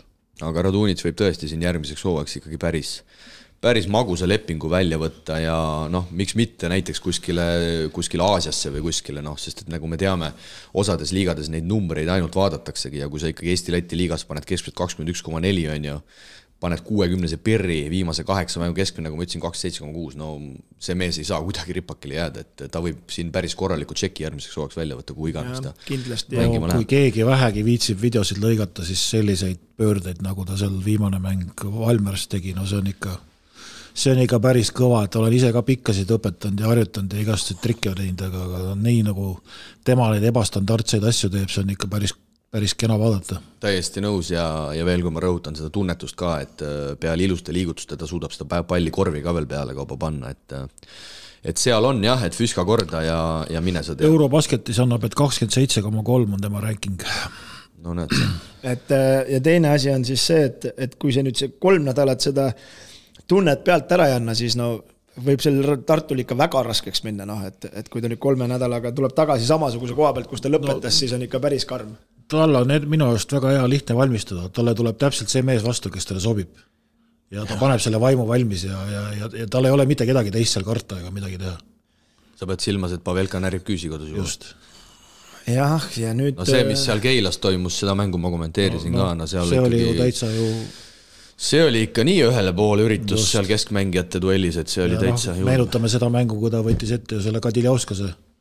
jah, no täpselt sama, täpselt sama. et talle sellise tüübi mehed sobivad ja, ja no need ainult. ma arvan, et ta on niisugune mees. ta et... raudselt seda naudib ja kusjuures noh, esimene mäng on Tartus ära, läheb kuidas läheb, no teine mäng kodus, ma arvan, on küll nende oma. jah, ainult kahestusväärne on see, et Sten Saaremäel ei, ei ole Keilal, et ma arvan, et see võib päris valusalt siin... see on ainukene no,, ainukene tilk aga nendel on aega natuke, me ütlesime eelmise saade ka, et, et nendel on natuke aega nüüd äh, seda asja nagu parandada ja teha plaane ja, ja kuidas seda asja siis nagu lahendada, et, et äh, kui nad seda ei tee, siis on nad ise süüdi ja et ainukene jah, tilk äh, tõrva siis meepotis ongi see Sten Saaremäeli vigastus, ütleme sellel hooajal ja noh tahan või ma ei taha, pean ikkagi seda Puffi ka natuke kiitma, et pidas vastu no,. kas tuleb üle huulte, kas tuleb? ei, tuleb, tuleb, pidas üle, pidas ikka päris hästi vastu, oleks taht talle kõvasti puid alla panna, aga ei ole nagu põhjust panna ja. tagantjärgi võib, no räägi lõpuni ära. et, et selles mõttes, et, et võid rahulikult, nüüd on see põhiturniir läbi ja, ja võid nende Eesti-Läti ütleme reedesel Graamo mäng või selle, vabandust, Tartu mängul analüüsi tehes rahulikult ka kaks õlut lasta saunaruumis.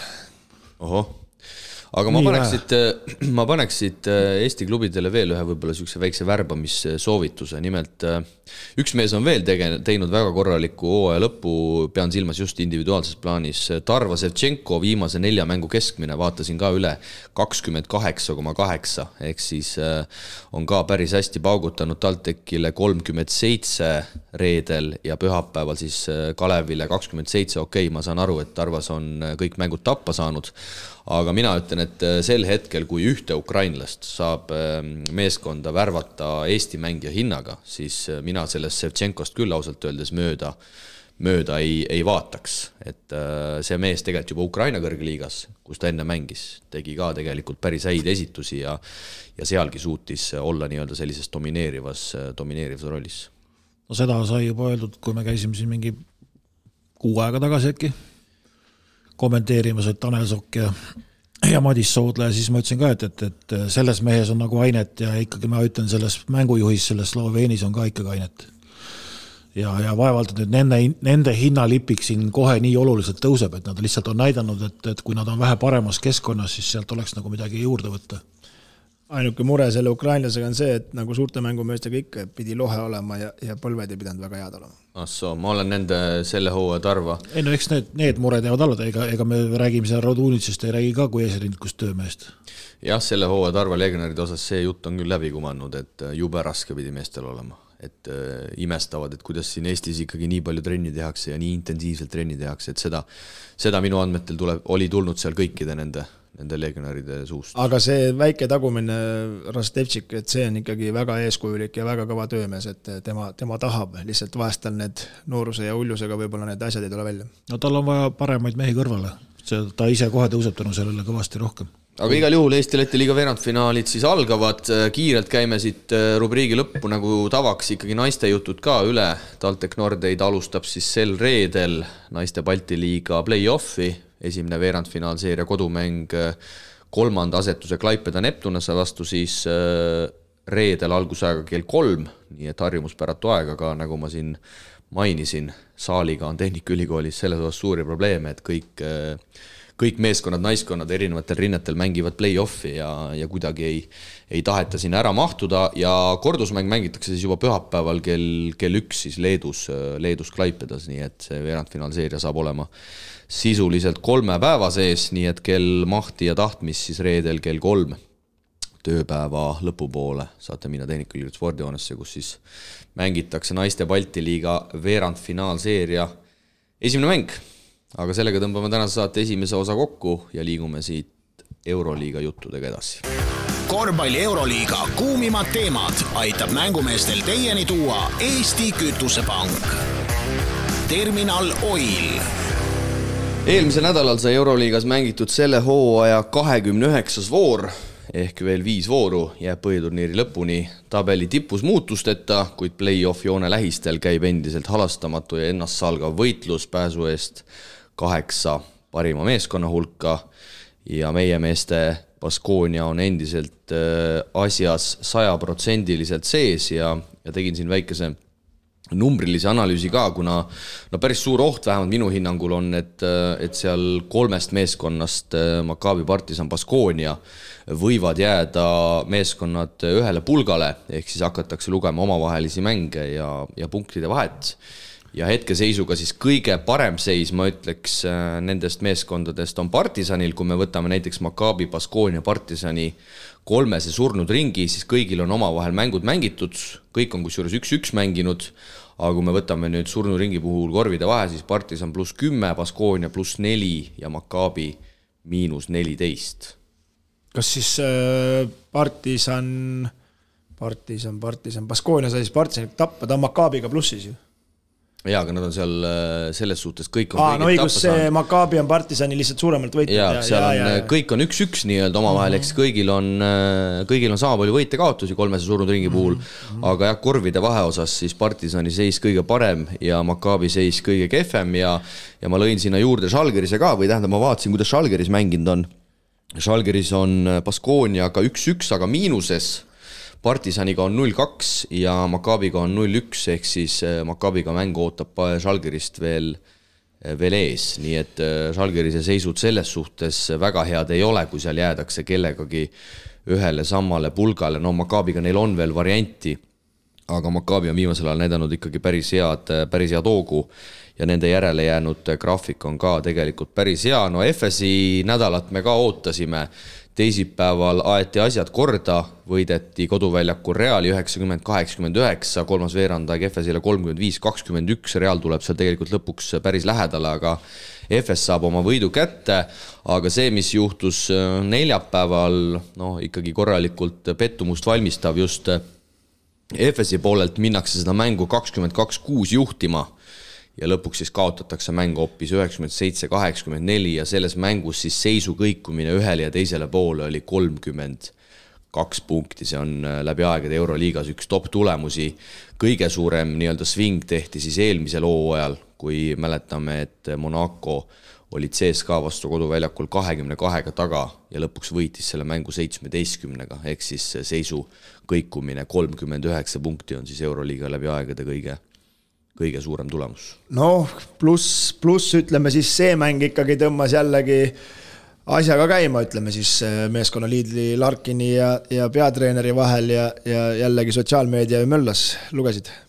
jaa, Larkin siis andis pärast seda partisani mängu teada, et hooaja kõige otsustavam mängija ja tema saab nii vähe mänguaega, ma ei tea, äkki oli seal mingi kakskümmend kaks minutit. kakskümmend üks või kakskümmend kaks, jah. ja oli seal Atamanni peale päris, päris pahane, nii et FS-i jaoks asjad hästi ei ole ja ma julgen väita, et kui FS nüüd kõik järelejäänud mängud ära ei võida, neid on neil viis jäänud, no siis see play-off saab olema sel hooajal ilmselt ka helesinine unistus, sest et noh, jah, ütleme nii, et see see kaotus, mis neljapäeval saadakse partisani vastu, see tuleb selles suhtes ikkagi väga valusal moel ka veel, et selles mängus ollakse seitsmeteistkümne punktiga ühel hetkel ees, partisan viskab vabaviskeid kahekümne kaheksast kakskümmend kaheksa.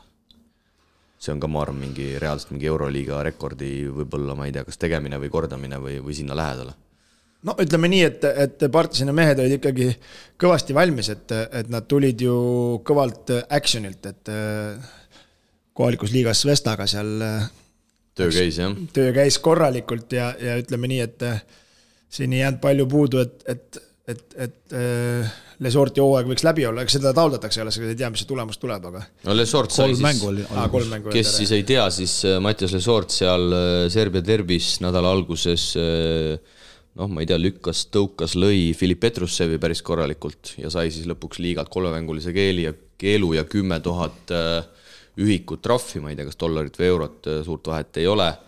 Ja, ja, ja päris inetuks seal see, seal see asi läks, aga, aga no FS-i mured jätkusid eile Türgi liigas, saadi kaotus ja Atamanil pidavat olema kopsupõletik, tema jäi sellest mängust siis peatreenerina ka ka eemale, lisaks tasuks ära mainida, et Missitsi efektiivsus on kukkunud tohutult, viimased viis mängu piir seitse koma kaheksa, muidu oli see eelnevate mängude peale kakskümmend koma üks. nagu me teame, Missitsil on terviseprobleeme ja, ja seal ilmselt ka üht-teist peitub, aga kui siin omavahelistest mängudest sai juba räägitud, siis tegelikult vaatasin ka EFS-i osas üle, EFS on kõikidega miinuses peale Žalgirise, ehk siis Maccabi, Partisan, Baskonia, EFS on kõikidega jäänud miinusesse, ehk siis isegi kui nad rebivad sinna üles järgi ja kui nad jäävad kellegagi nii-öelda võrdsete võitude-kaotuste pulgale, no siis see on ikkagi ülimalt äh, keeruline. Ja nagu ma prognoosisin, siis äh, selleks, et üldse midagi mõelda, tuleb ilmselt võita kõik järelejäänud viis mängu no ma, ma ikkagi taon oma trummi edasi, et, et, et äh, Anatoolu mäng oli juba eelmine nädal mängitud, nagu ma ütlesin teile, aga noh, te veel siin lootsite. aga, aga noh, ainukene, kes veel siin viimase viie vooruga siin äh, võib tulla veel mängu, siis on viis vooru jäänud, eks? viis vooru. jah, viie vooruga siis ma arvan, Salgeris. Nendel, nendel on ainuke lootus ja ja, ja no väga valusalt ikkagi kaotasid, kaotasid olümpiaakosele, kodus nad mängivad ikka tõesti hästi jaa, ma olen sinuga nõus, ma arvan, et seal üheksanda meeskonna järel saab ilmselt tõmmata juba vähe jämedama joone. Valencial on ka ikkagi väga raske graafik ees ootamas, olgugi et Valencia võttis siin, võttis siin üle pika aja võidu, alistati kodus siis lausa, lausa Fenerbahce kaheksakümmend kaks, kaheksakümmend, aga aga ma ka tõesti väga nüüd ei näe, et peale Žalgirise seal keegi tõusmas oleks. Partisanil on kõige karmim graafik, aga samas ma ütleks, et Partisan on väga heas hoos viimase kümne mängu saldo seitse-kolm. partisanil on jäänud äh, väga palju mänge esiotsa meeskondadega, aga paljud neist mängudest on partisani koduväljakul ja noh, ma ei näe küll probleemi praeguse partisani hoo puhul, et äh, nad peaks kellelegi seal koduväljakul kaotama, on need esiotsasatsid või on need tagaotsasatsid? noh, praegu on neil võib-olla kõige parem variant üldse hooaja lõpus äh, teha niisugune tõus, et tõusta näiteks viiendaks tegelikult jah, miks mitte, sest Fener on ainult ühe võidu kaugusel. just, et, et vältida neid suuri ja saada näiteks vastaseks, kes iganes sinna siis jääb, Monaco või, või kes seal on, aga, aga jah, et äh, see viiendast allapoole on ikka päris, päris kõva ja kõik, kõik mängud äh, lähevadki täpselt selle järgi, et kuidas see graafik on, et, et äh, noh, Salgirisel tõesti Maccabi ees ju, kui Maccabi mängib kodus nii hästi nagu praegu, siis Salgirisel väga varianti ei ole. noh, keeruline igal juhul, aga ma ütlen siin põnevus on selles mõttes ka, ega need esimese otsa omad ka jagatud ei ole, et seal äh, Fenerbahce'l on üks mäng vähem mängitud ja, ja seoses sellega kohe Monaco, Barcelona ja ega Real ka siin ennast väga kindlalt, võib-olla olümpiaakos saab kõige kindlamalt tunda ennast, et ta on top nelja ära kindlustanud, et et võib-olla isegi no homme on see mäng ära, siis saab teada. jah, homme siis mängitakse see Feneri ära jäänud mäng äh, kodus Milano vastu, nii et selles suhtes pärast homset on jälle see nii-öelda tabel Võrdne. sünkroonis, aga meie mehed siis mängivad Tel Avivis Maccabiga, ise seda mängu ka vaatasin, no müstiline kolmas veerandaeg võib öelda, meil tänases saates juba kolmandatest veerandaegadest juttu on olnud, aga, aga Baskonia siis, kui ma nüüd ei eksi, viisteist null spurdi teeb teise poole algusesse. Ja siis Maccabi teeb umbes samasuguse või isegi veel hullema vastu ja lõpuks võidab selle mängu üsna kindlalt, üheksakümmend kolm, seitsekümmend üheksa, Wade Baldwin kakskümmend neli silma, Josh Niboga ollakse ka hädas, viisteist punkti, neliteist lauapalli tuleb siis ameeriklase arvele, et tõesti tundus seal kolmanda alguses juba, et Baskonia saab oma vurri käima, aga see vurr läks teisele poole täpselt sama, samamoodi, tegelikult oli päris äge, äge kossumäng, sest mõlemad meeskonnad mängivad sellist rünnakule orienteeritud ja, ja üsna vabameelset korvpalli nojah, pigem oli üllatus, et Baskonia ära kukkus, et äh, poolaeg nelikümmend viis, nelikümmend üheksa ja, ja kolmandal veerandajal noh, kaotusseisus ja tulid välja, tegid viisteist null, läksid kuuskümmend, nelikümmend üheksa juhtima ja lasid kolmteist null endale kohe otsa teha, et, et, et midagi sellest kasu ei olnud ja jäid juba taha, kuuskümmend üks, kuuskümmend kolm ja no Baskonia mäng palju oleneb ikkagi nendest äh, visetest ja, ja no midagi pole teha, kui see Heidegger mängu tuleb, et siis ikkagi no need numbrid, mis või see mäng, milline see välja hakkab nägema, on hoopis teistsugune ja teda suudetakse nii ära suruda ja ta ei suuda seda palli õigesse kohta viia ja ja kaitsest ta ei saa ka ja ta pole nagu ohtlik, et see on nagu suurem mure, et ma arvan, et kui see Peri Henry oleks siin alles jäänud, siis me võib-olla isegi räägiks siin hetkel äh, top nelja võistkonnast jah, Heidegger, nagu me tegelikult ju ka siin prognoosisime, ei ole seda Euroliiga taset välja vedanud, kaheksa mängu, keskmiselt üksteist minutit, kaks koma üheksa punkti ja no protsendid ei kannata kriitikat, kahesed kolmkümmend kolm koma kolm, kolmesed kakskümmend seitse koma kolm nii et, äh, nii et selles osas jah, mehel, mehel on olnud kohanemisega ikkagi päris suuri, suuri raskusi, aga aga Milano,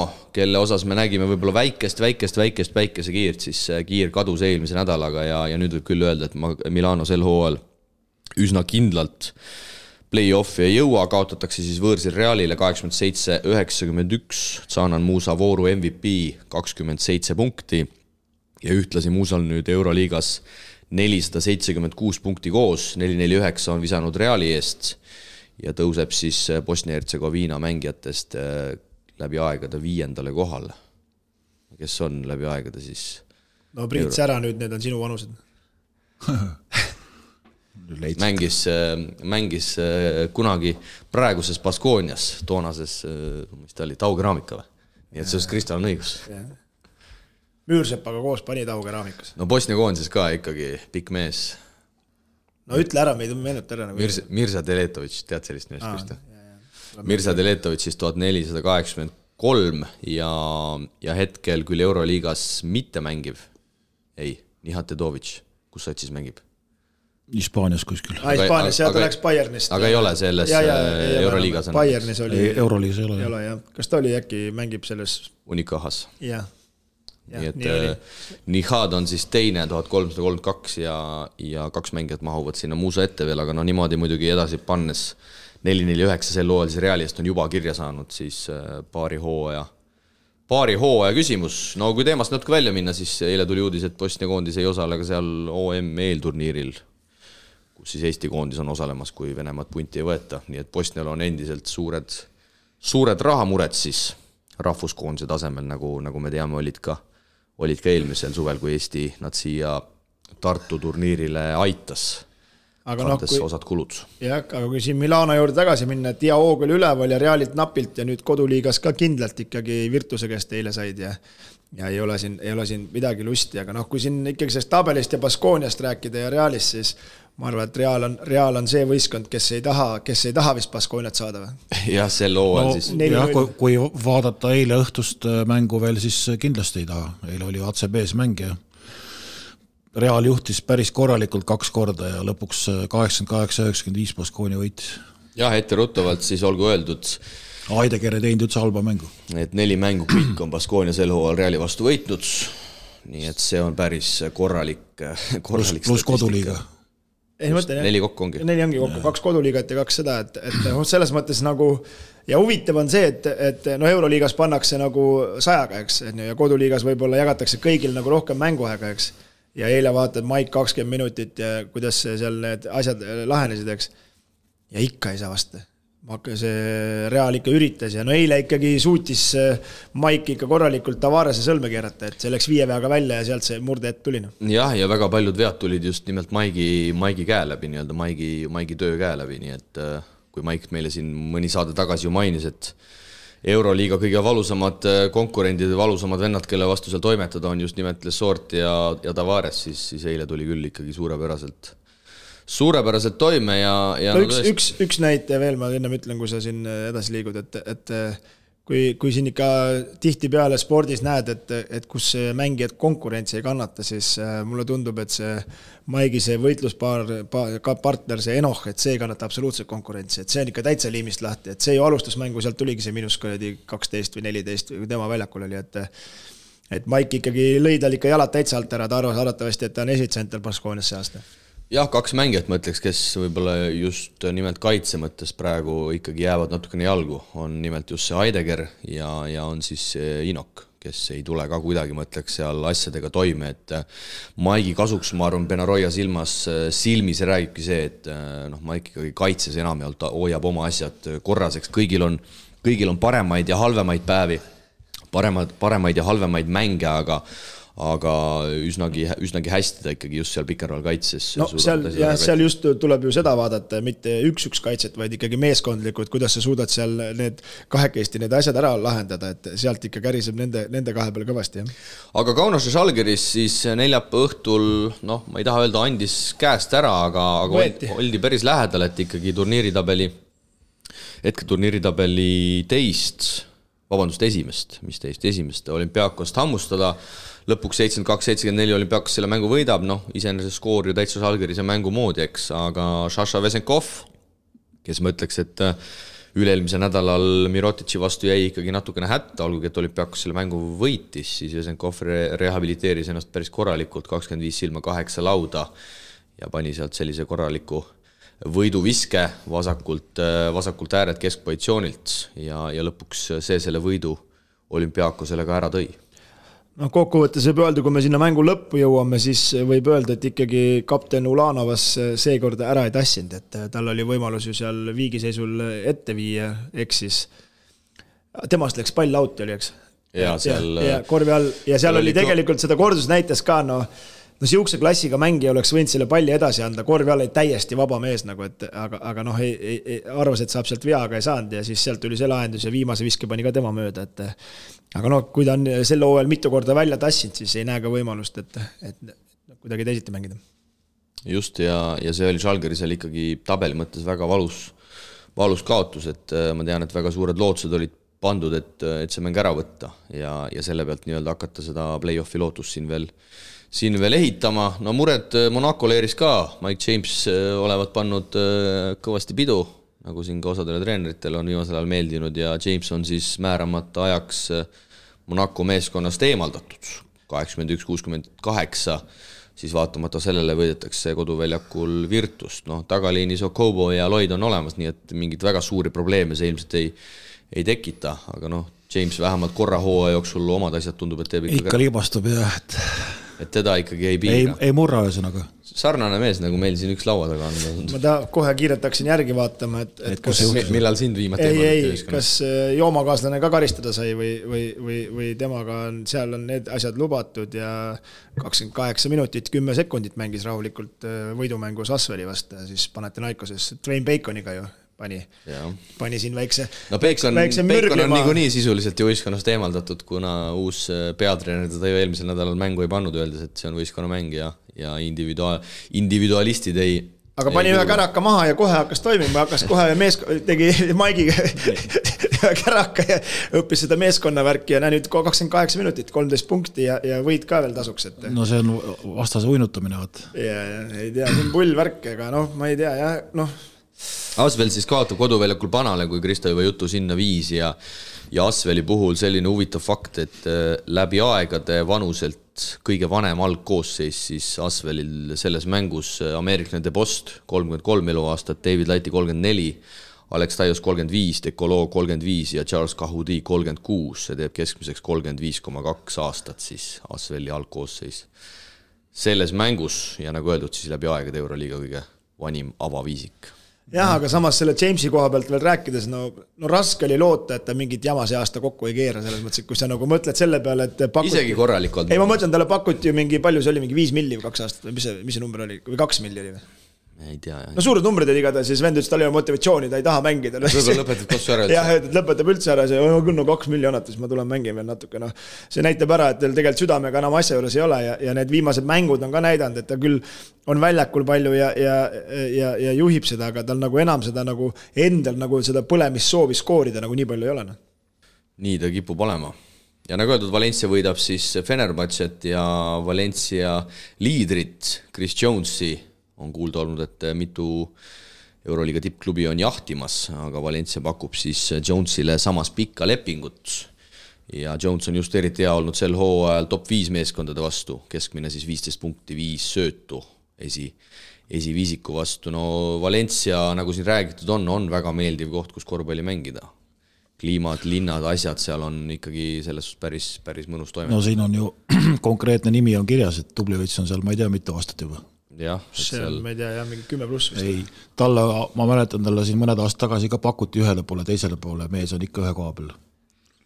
naudib täiega. seal on mõnus, jah. no pole mõtet ju joosta, kui kõik sobib ja, ja kõik laekub õigeaegselt, et pole nagu probleemi, aga aga noh, ütleme Valencia puhul minu jaoks on päris suur üllatus, et tegelikult väga hästi mänginud sellel aastal, et, et tabeli mõttes ka ju ikkagi flirdivad siin veel play-off koha võimalustega, kuigi noh, ütleme nii, nii, nii no raske on, aga võimalus ja, on. jah, aga kümnendal kohal ikkagi noh, päris hea, päris hea tulemus tegelikult Euroliiga mõistes. ja eks see näitab äh, taaskord Hispaania Hispaania kõrgliiga taset, nagu meil äh, tänases saates veel ka, veel ka juttu tuleb, aga tõesti siin vaikselt terad hakkavad sõkaldest eralduma ja võtamegi ette selle nädala mängud, nagu öeldud, ärajäänud kohtumine Fenerbahce ja Milano vahel saab toimuma siis homme Istanbulis ja seejärel juba mängud tavapäraselt neljapäeval, reedel. võtame siis eelkõige ette need meeskonnad, kes jahivad viimaseid play-off kohti, meie mehed lähevad Serbiasse mängima Zverna Zvezdaga, Zvezda, kes siis eelmisel nädalal kaotas võõrsil FC Barcelonale seitsekümmend üheksa, kaheksakümmend viis, no seal no, midagi lihtsat valus, valus mäng, valus mäng. ei no neil on üldse, ma arvan, siin Kõik viimased, viimased neli-viis mängu on, on kogu aeg nagu ma mäletan siin viimased kaks vooru on vist isegi juhtinud kindlalt ja tappa saanud ja ja nüüd jällegi, et, et, et võitlesid kõvasti, see läks ju täitsa lõpuga käest ära, et ja müts maha, aga no ega meil midagi kerget ei saa olema, aga loodame, et sealt, sealt on hädasti-hädasti meil võitu vaja. no nagu me teame, Baskoonia kodus, Baskoonia võõrsil on ikkagi kaks täiesti eriilmelist äh, meeskonda, seejärel äh, Maccabi mängib võõrsil Asveliga, no Asvel selgelt keskendub hetkel koduliigale, seda on näha igast otsast. ja Maccabi võiks sealt teoorias võidu kirja saada, samas ega Maccabigi võõrsil sel hooajal hästi mänginud ei ole. sarnaselt Baskooniale neli üksteist on see võõrsil mängude saldo, see on ikkagi päris, äh, päris õnnetu ja siis partisan, äh, nagu ma ütlesin, mängib koduväljakul mitmete esiotsa satsidega ja reedel siis võõrustatakse olümpiaakost ja olümpiaakos on küll väga hea, aga ma ei näe küll põhjust, miks partisan seda mängu tegelikult võitma ei võiks, võitma ei peaks. see on täitsa niisugune, kuidas ma ütlen, isegi hakkab juba play-off'ist äh, kõvemaks minema see tase, et, et, et üldse play-off'i saada, siis tulevad juba sellised lahingud juba ennem ära, et et partisan muidugi praegu hetkel kindlasti tõusuteel, jah ja Žalgiris läheb siis külla Fenerbahcele, Fener mängib siis kaks mängu sel nädalal ja ega ega rohelisi seal Istanbulis midagi lihtsat ees ootamas ei ole, sest et ka Fener ikkagi võitleb omade asjade ees seal tabeli noh no, just, keskel. Nemad tahavad tõusta ja Žalgiris peab ise vaatama, kuidas hakkama saab. samas ju ise käisin kohapeal vaatamas, kui mängiti koduväljakul, Žalgirise koduväljakul ja no sealpool Feneril mingit varianti, et, et nii, nii lukku pandi ja, ja pahad tujud olid peal seal, aga no nüüd on kõvasti Fener tõusnud, et vaatame. sest näiteks kui Žalgiris peaks nüüd kaotama, ütleme, ja Maccabi Partisan peaks omad ära võtma, siis on juba nende meeskondadega võitude vahe juba kaks, nii et siis on juba ikkagi, siis on neli mängu vaid järele jäänud ja nagu ma ütlesin, Žalgiris on tegelikult äh, enamik satsidega on miinuses, Maccabiga küll see omavaheline mäng veel tuleb, aga see peaks olema Tel Avivis, kui ma ei eksi. noh, topeltnädalal järgmine nädal Žalgirisel kaks kodumängu muidugi, Monaco ja Valencia. et eh, noh, täpselt nagu räägime siin partisanist, et tahad tõusta, ega siis nendel samamoodi, et, et sa pead ikkagi kodus, kodus ära võtma, mis sest, et nad sinust tugevamad on võib-olla, et, et siis on mingi lootus veel, sest peale seda kohe välismäng eh, Tel Avivis ei ole üldse lihtne ja siis välismäng Bayerniga, nii et, et äh, no selge on see, et Žalgiris need kaks kodumängu peab igal juhul ära igal juhul ära võitma ja peab väljas ka kuskilt ühe, ühe vähemalt, mitte kaks näpistama, noh. Nii ta on, Euroliiga põhiturniir lõppemas neljateistkümnendal aprillil, sinna on veel veidi aega, aga meie liigume siit jõudsalt tänase saatega edasi. nädala tegijale paneb õla alla Poolsi. Parima keksivalikuga pood Eestis. tutvu valikuga www.poolsi.eu järjekordne Poolsi nädala tegija on selgunud, kui seekordsel hääletusel osales meie Facebooki lehel kolmsada üheksakümmend kaheksa korvpallisõpra. kindla võidu ehk au ja kuulsuse võttis endale kahesaja viiekümne üheksa häälega Petse Kalev Cramo edasipääsu üks peaarhitektidest Artur Konontšuk, Kristjan Kullamäel jagus seitsekümmend kolm ning TalTech Nordedi naiskonnale viiskümmend neli häält. nüüd aga leiame järjekordsele Poolsi kinkekaardile uue omaniku. aitab. Robin Miklas on äh, seekordne võitja, nii et Robin, sinule kuulab, kuulub kinkekaart, mille väärtus on siis kakskümmend eurot ja, ja sa saad Poolsi, Poolsis selle nii-öelda ära realiseerida. aga uue nädala nominendid on meil järgnevad ja nominent number üks, Henry Drell, kes ikkagi, ma ütleks, Ameerika pinnal näitab endiselt suurepärast minekut, nagu eelmises saates mainitud, siis äh, mis see oli meil siis pühapäeva öösel või esmaspäeva hommikul, purustas Henri Trell oma G-liigi punktirekordi kakskümmend kuus ja eelmisel nädalal siis pani sinna veel päris mõnusalt otsa ka, kui neljapäeval virutas kaheksateist silma kuus lauda, neli söötu, kolm vahetlõiget ja laupäeval siis Delaware'i vastu võidumängus kakskümmend punkti, viis lauda, kolm söötu. nii et äh, Trell on siin järjest, järjest vägevalt pannud ja, ja on põhjust, põhjust esile esile tõsta ja, ja mine sa tea, mille kõigega see siin veel võib ka kulmineeruda. jah, samm-sammult aina lähemale Chicago Bullsi poole. nominent number kaks, Petse Kalev Cramo, pikka kommentaari vaja ei ole, eurosarjas nelja parima hulka alistatakse siis kindlalt kordusmängus äh, Bambergi meeskond ja nüüd siis poolfinaali vastane juba Prantsusmaa kolmas, Cholet Basket. Ja kolmandaks toome siia Rain Veidemanni. Nagu ma reedeses TalTechi Tarva mängus äh, kommenteerisin, siis ükski mängija sel hooajal reedeks polnud äh, kolmkümmend pluss mängu teinud. Ja Rain Veidemann esimese eestlasena sai sellega siis sel hooajal hakkama. olgugi, et turniiritabeli punase laterna Tarvo vastu, aga sellegipoolest Rain Veidemann kolmkümmend kolm punkti ja tema siis esimene eestlane sel hooajal, kes sellega hakkama saab. efektiivsus oli vist, kui ma ei eksi, kolmkümmend seitse, nii et Rain omal heal tasemel. kahju lihtsalt, et me seda meest äh, Eesti-Läti liiga play-off ides sel hooajal ei näe no eks see, eks see, eks see oli, Rain võib-olla kuulas sinu seda kommentaari, sest tema nagu spordimehena võib-olla viskas natukene hinge ja, ja no eks on ju teada, et, et ta on äh, järgmise aasta Tarva äh, sihikul, sihikul selles mõttes, et eks see no, oli. kui sihikul, kui lähedalt? et äh, no väga lähedalt, kui oli ju ikkagi seal juba Rakveres niimoodi möllas, et eks siin tuli natukene numbreid ülespoole tõsta. huvi pärast vaatan, mitu lätlast on kolmkümmend pluss teinud. Absitis kolmkümmend neli, Magone kolmkümmend kolm, Šilins kolmkümmend kaks, Šilins korraga kolmkümmend, Sunda kolmkümmend, Gluditis kolmkümmend, nii et lätlasi on siin tegelikult ikkagi, ikkagi omajagu, Jaunsems ka veel üks kolmekümnene mäng, nii et äh, kolmkümmend pluss mängude osas, kui me võtame Eesti mängijad versus Läti mängijad, siis äh, Rain nüüd mingis mõttes natukene meie au ikkagi päästis ja. siia põhi, siia põhiturniiri lõppu. jah, eks tal tegelikult neid kahekümne, kahekümne pluss mänge on kõvasti olnud, aga, aga no ütleme nagu, nagu, nagu, nagu praegusel hetkel ikkagi on nii, et TalTechi, vabandust, TalTechi see Tallinna Ülikooli võistkond nagu ei tule nagu võistkondlikult kaasa, et, et realiseerida võitudeks, aga nüüd on aega valmistuda ja Kalev Cramo kotti ja, ja panevad rõõmsalt edasi Estikatel. nii et head kuulajad, uue nädala nominendid siis Henri Drell heade mängude eest NBA G-liigis, BC Kalev Cramo pääsu eest eurosarjas nelja hulka ja Rain Veidemann esimese mängijana sel hooajal siis eestlastest kolmkümmend ja pluss punkti. homme pilt, saate kaasa lüüa, hakkame vaikselt tänast saadet kokku võtma mängumeeste torumured lahendab Infralink. koht, kus poolkõva toruga ei mässata. usalda asjatundjaid kodulehel infralink.ee tänases Eestlased välismaal rubriigis oleme jällegi võtnud eesmärgiks valgustada piiri taga pallivate Eesti korvpallurite möödunud nädala tegemisi. Hooajad hakkavad vaikselt ka kõikjal Euroopas kulmineeruma ning ühe mängija jaoks sai möödunud nädalal ka juba hooaeg läbi. ma ei tea, kas te oskate pakkuda, kelle jaoks sai hooaeg läbi? Arizona või?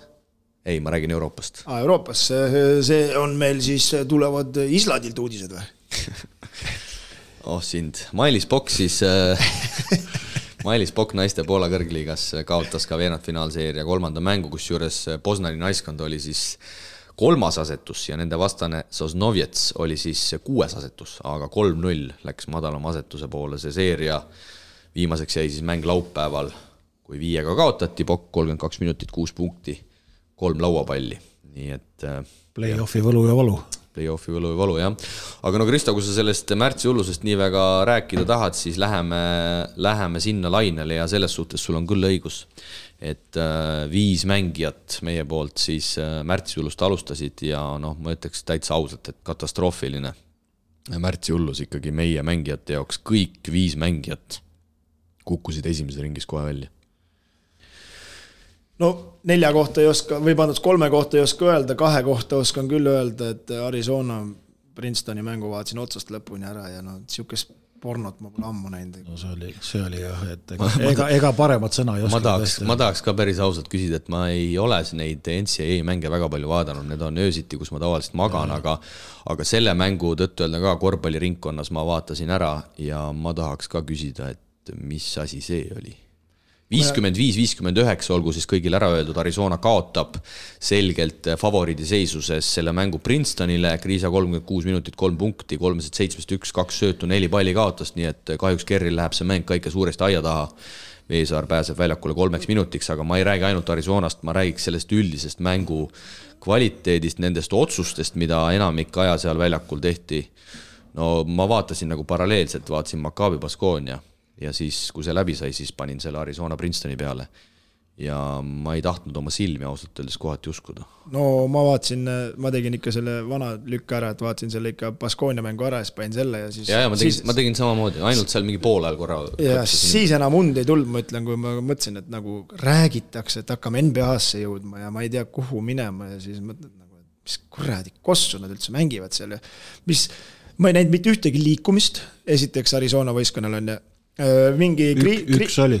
ei no söödavad korvi alla. ei, tuli mees vahetusest, sai palli, läks üle, kallas peale. et selles mõttes, et nagu, et, et mis kõige hullemaks selle asja teeb, nad olid äh, viiskümmend üks, kolmkümmend üheksa ees või?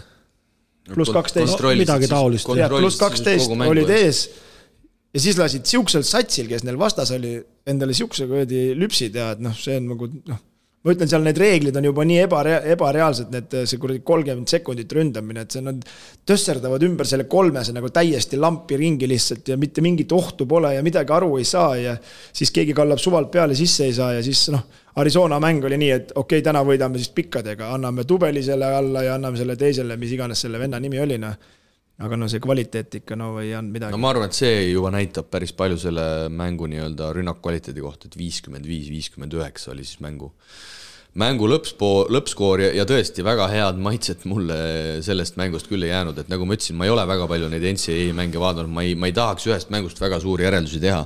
Aga see oli küll päris, päris õudne korvpalliõhtu, mis no, ma seal kõige, kõige parem, mis sellest mängust jäi, oli see, kuidas nad pärast nutsid, et, et suutsid draamat teha, aga no see, mille peale sa draamat teed nagu, et et kurb, kurb, kurb, et äh, Kriisa puhul, mis ma nagu tähendan juba mitmendat mängu, mis ma vaadanud on, et ühe asja on küll hästi ära õppinud ja, ja selle eest need kolmkümmend kuus minutit tulevad, mida see treener talt tahab, et ta kiirelt selle palli üle viiks, aga rohkem ei ole. no nagu, mis sellest kasu on? ei ole, ei no rohkem ta ei saa. kiirelt üle annab ära ja siis äh, rohkem mitte midagi ei juhtu. ei oska jah, seal ei ole. ja see, ja see mäng ikkagi noh, väga palju on nende alumiste meeste keskne ka, et, äh, et Kerri roll kuidagi noh, ma ei tea, kuidagi on selline äh, ma ei oskagi õiget sõna siin leida, milline see roll on aga.... ongi palju üle tuua lihtsalt no, kiiresti. umbes nii, et tema, tema mäng on natukene nagu ära võetud, aga, aga no mulle muidugi tundub, et see õlavigastus ka, mis ta seal sai, see et tal see õlg seal mingis mängus läks, läks vähe vist liiga. aga ma ütlen, seal ei ole ühtegi. see jättis oma jälje. jah, aga seal pole ühtegi kombinatsiooni, et nad mingi normaalselt kolmest viskavad, viskavad mingi noh, poolkiirest või siis üle käe lihtsalt, aga neid, neid poolkiiret ka nagu väga ei tule, sest nad kogu aeg mängivad selle kolmekümne sekundi peale ja, ja, ja see on nagu noh. jah, korvpallifännina võtame kokku, see ei olnud nauditav, nauditav vaatepilt. Carlos Jürgens ja Oral Roberts, kes siis oma konverentsi võiduga said äh, märtsi hullusele, kaotasid kindlalt Duke'i ülikoolile viiskümmend üks, seitsekümmend neli, seal vist alguses, ma ei tea, kas kohe viisteist 15 null või midagi niisugust tehti.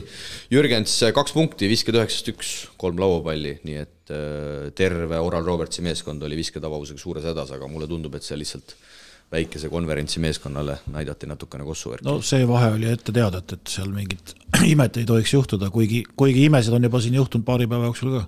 Jaa, ega noh, tegelikult oleks pidanud see Arizona mäng täpselt samasugune olema, aga lihtsalt kui sul ei ole nagu võistkonnas sisu, siis, siis lihtsalt need teised vennad suudavadki.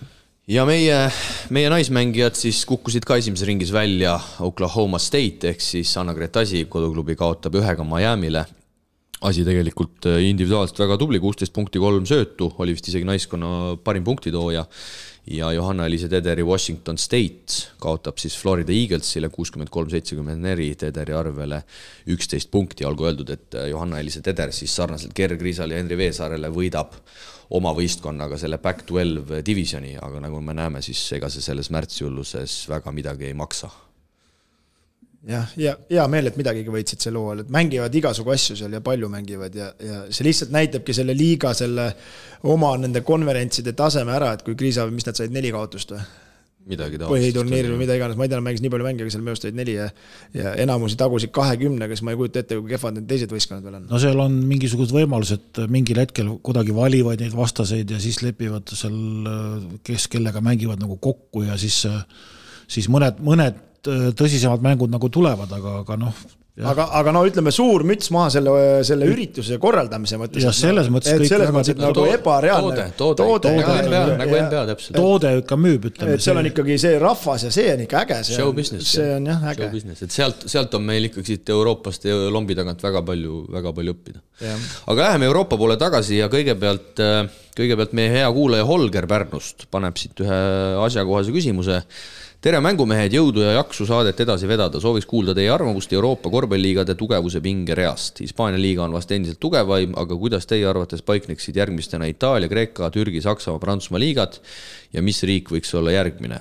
Poola või keegi muu? tänan, Holger Pärnust. no ma tegin siin natukene eeltööd ka, kui nii nimetada võib, ma. äkki me siis plähmerdame ennem ära, siis sa saad öelda, mis see päriselt on. no plähmerdage, kui sa nimetad seda plähmerdamist. noh, Priit. mis sa tahad?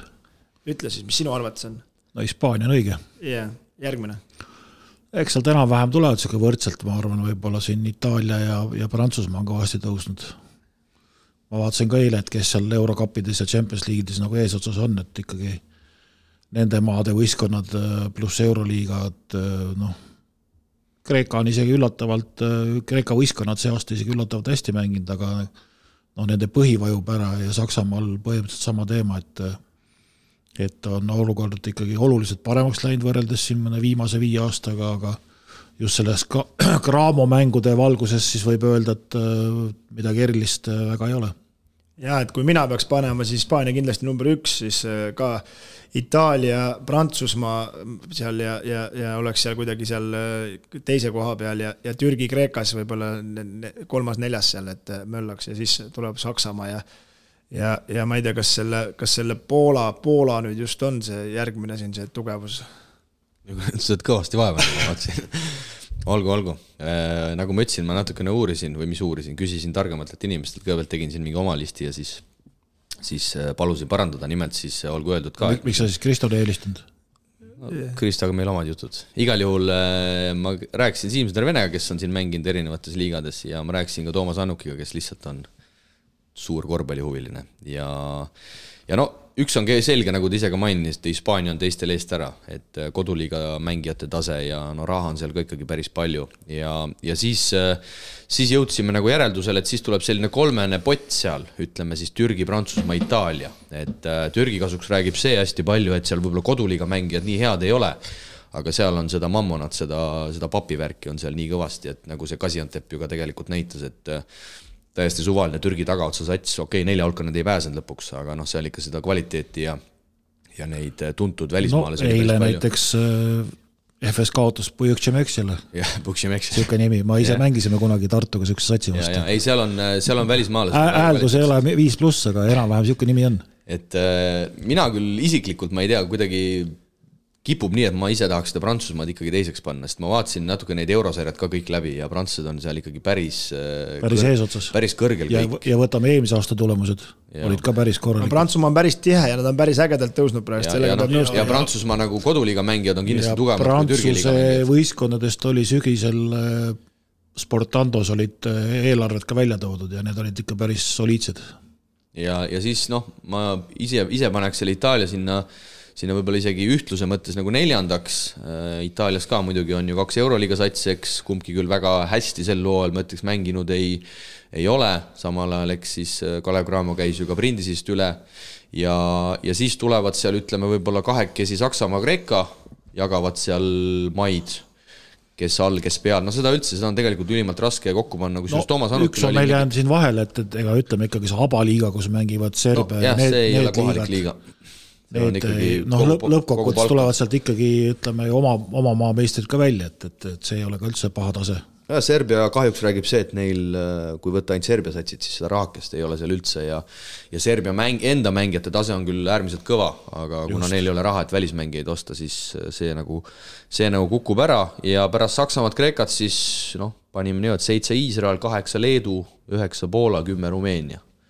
ütleme siis kümme, kümme liigat ja kusjuures Toomas Annukil oli mingi huvitav ajakiri täitsa kahe aastasest, kahe aasta tagusest ajast, Saksamaa mingi ajakiri, kus oli täitsa täitsa ära reastatud need, need liigad siis mingitel alustel. ja seal oli siis pandud ka need avaliigad ja Pahvliigad ja kusjuures Pahvliiga oli seal täitsa kuskil teise lehe eesotsas äkki või? mitmeleheline see ajakiri oli ma ei tea, ta saatis, ta saatis mulle mingi kolm rida äkki või, mingi maala siis mingi kolmkümmend erinevat äh,, erinevat äh, liigat, aga jah, plokkidena nad võiks kuidagi niimoodi jaotuda, Hispaania kindel esimene, võib-olla Prantsusmaa, Türgi, Itaalia seal kaks kuni neli, Saksa, Kreeka viis-kuus ja siis järjest seal Iisrael, Leedu, Poola. Poola, Rumeenia. ma ise jäin ka selle peale mõtlema, kui see Poola tuli, et või keegi muu, et siis ma nagu tulin ka nagu Leedu, Leedu peale, et Leedu ikka sel aastal on päris, päris tummine, ütleme. selle Vulsi juurdetulekuga ja, ja Ritas on pannud sammu juurde ja no Žalgiris on natuke eest ära, aga Lietkabelis ja teised ka seal, Šiauliaid ja asjad möllavad täna see aasta päris hästi. nojah, võrreldes Poolaga ma arvan, on nad ka, et, et see on liiga natuke kompaktsem ja tihedam nii ta on, aga, aga me mehed tõmbame täna vaikselt asjad kokku, kuna siin on jõuliselt üle kahe tunni juba liikunud ja, ja Kristo sisuloojana, suunamudja nagu ta on, ta peab minema juba järgmisi eluülesandeid täitma, nii et äh,, nii et ega meil siin väga midagi rääkida ei ole, kõik äh, mängijad olid taas võistlustules, kes võitis, kes, äh, kes kaotas, ei hakka siin kuiva statistikat enam saate lõpetuseks äh, ette lugema. Ja me oleme siis järgmisel nädalal eetris, mehed, kui tund aega valgust on juba juures olete kursis ikka? kevad algas täna, aga, aga valgus kella keeratakse. valgus tuleb järgmisel nädalal. loodame siis äh, päikesekiiri nii Pärnu kui, kui TalTechi poole. aga Eesti-Läti liigas siis jah, play-off'id algavad, Euroliigas mõned mängud veel jäänud põhiturniiri lõpuni ja nii edasi ja nii edasi, kahjuks märtsi hullus meie jaoks on lõppenud, nii et seda korvpalli väga, väga põhjust enam, enam jälgida, jälgida ei ole. no meil siin oma hullust alles hakkab, nii et ei ole meil sellest märtsi hullusest äh, häda midagi. ja ostke siis Kalev Cramo mängule pileteid ka, need on alates tänasest Piletitasku lehel saadaval. jah, ja, ja, ja samamoodi, kui, kui on veel jõudu ja jaksu, siis Pahv, Pahv liiga finaalturniirile ka ja, ja ma olen ikka enam kui kindel, et seal ikka meil kaks Eesti võistkonda on jah, ja minge saali Kadrina karusid ja Kuremaad ka vaatama. head kuulajad, selline oli tänane korvpallisaade. tagasi juba uue nädala alguses, kui kellad keeratud ning oleme läinud üle suveajale. seniks aga pidage veel vastu ja olgem tublid. ela Unibet tv-ga kaasa suurimate korvpalliliigade mängudele. Unibet, mängumeestelt mängumeestele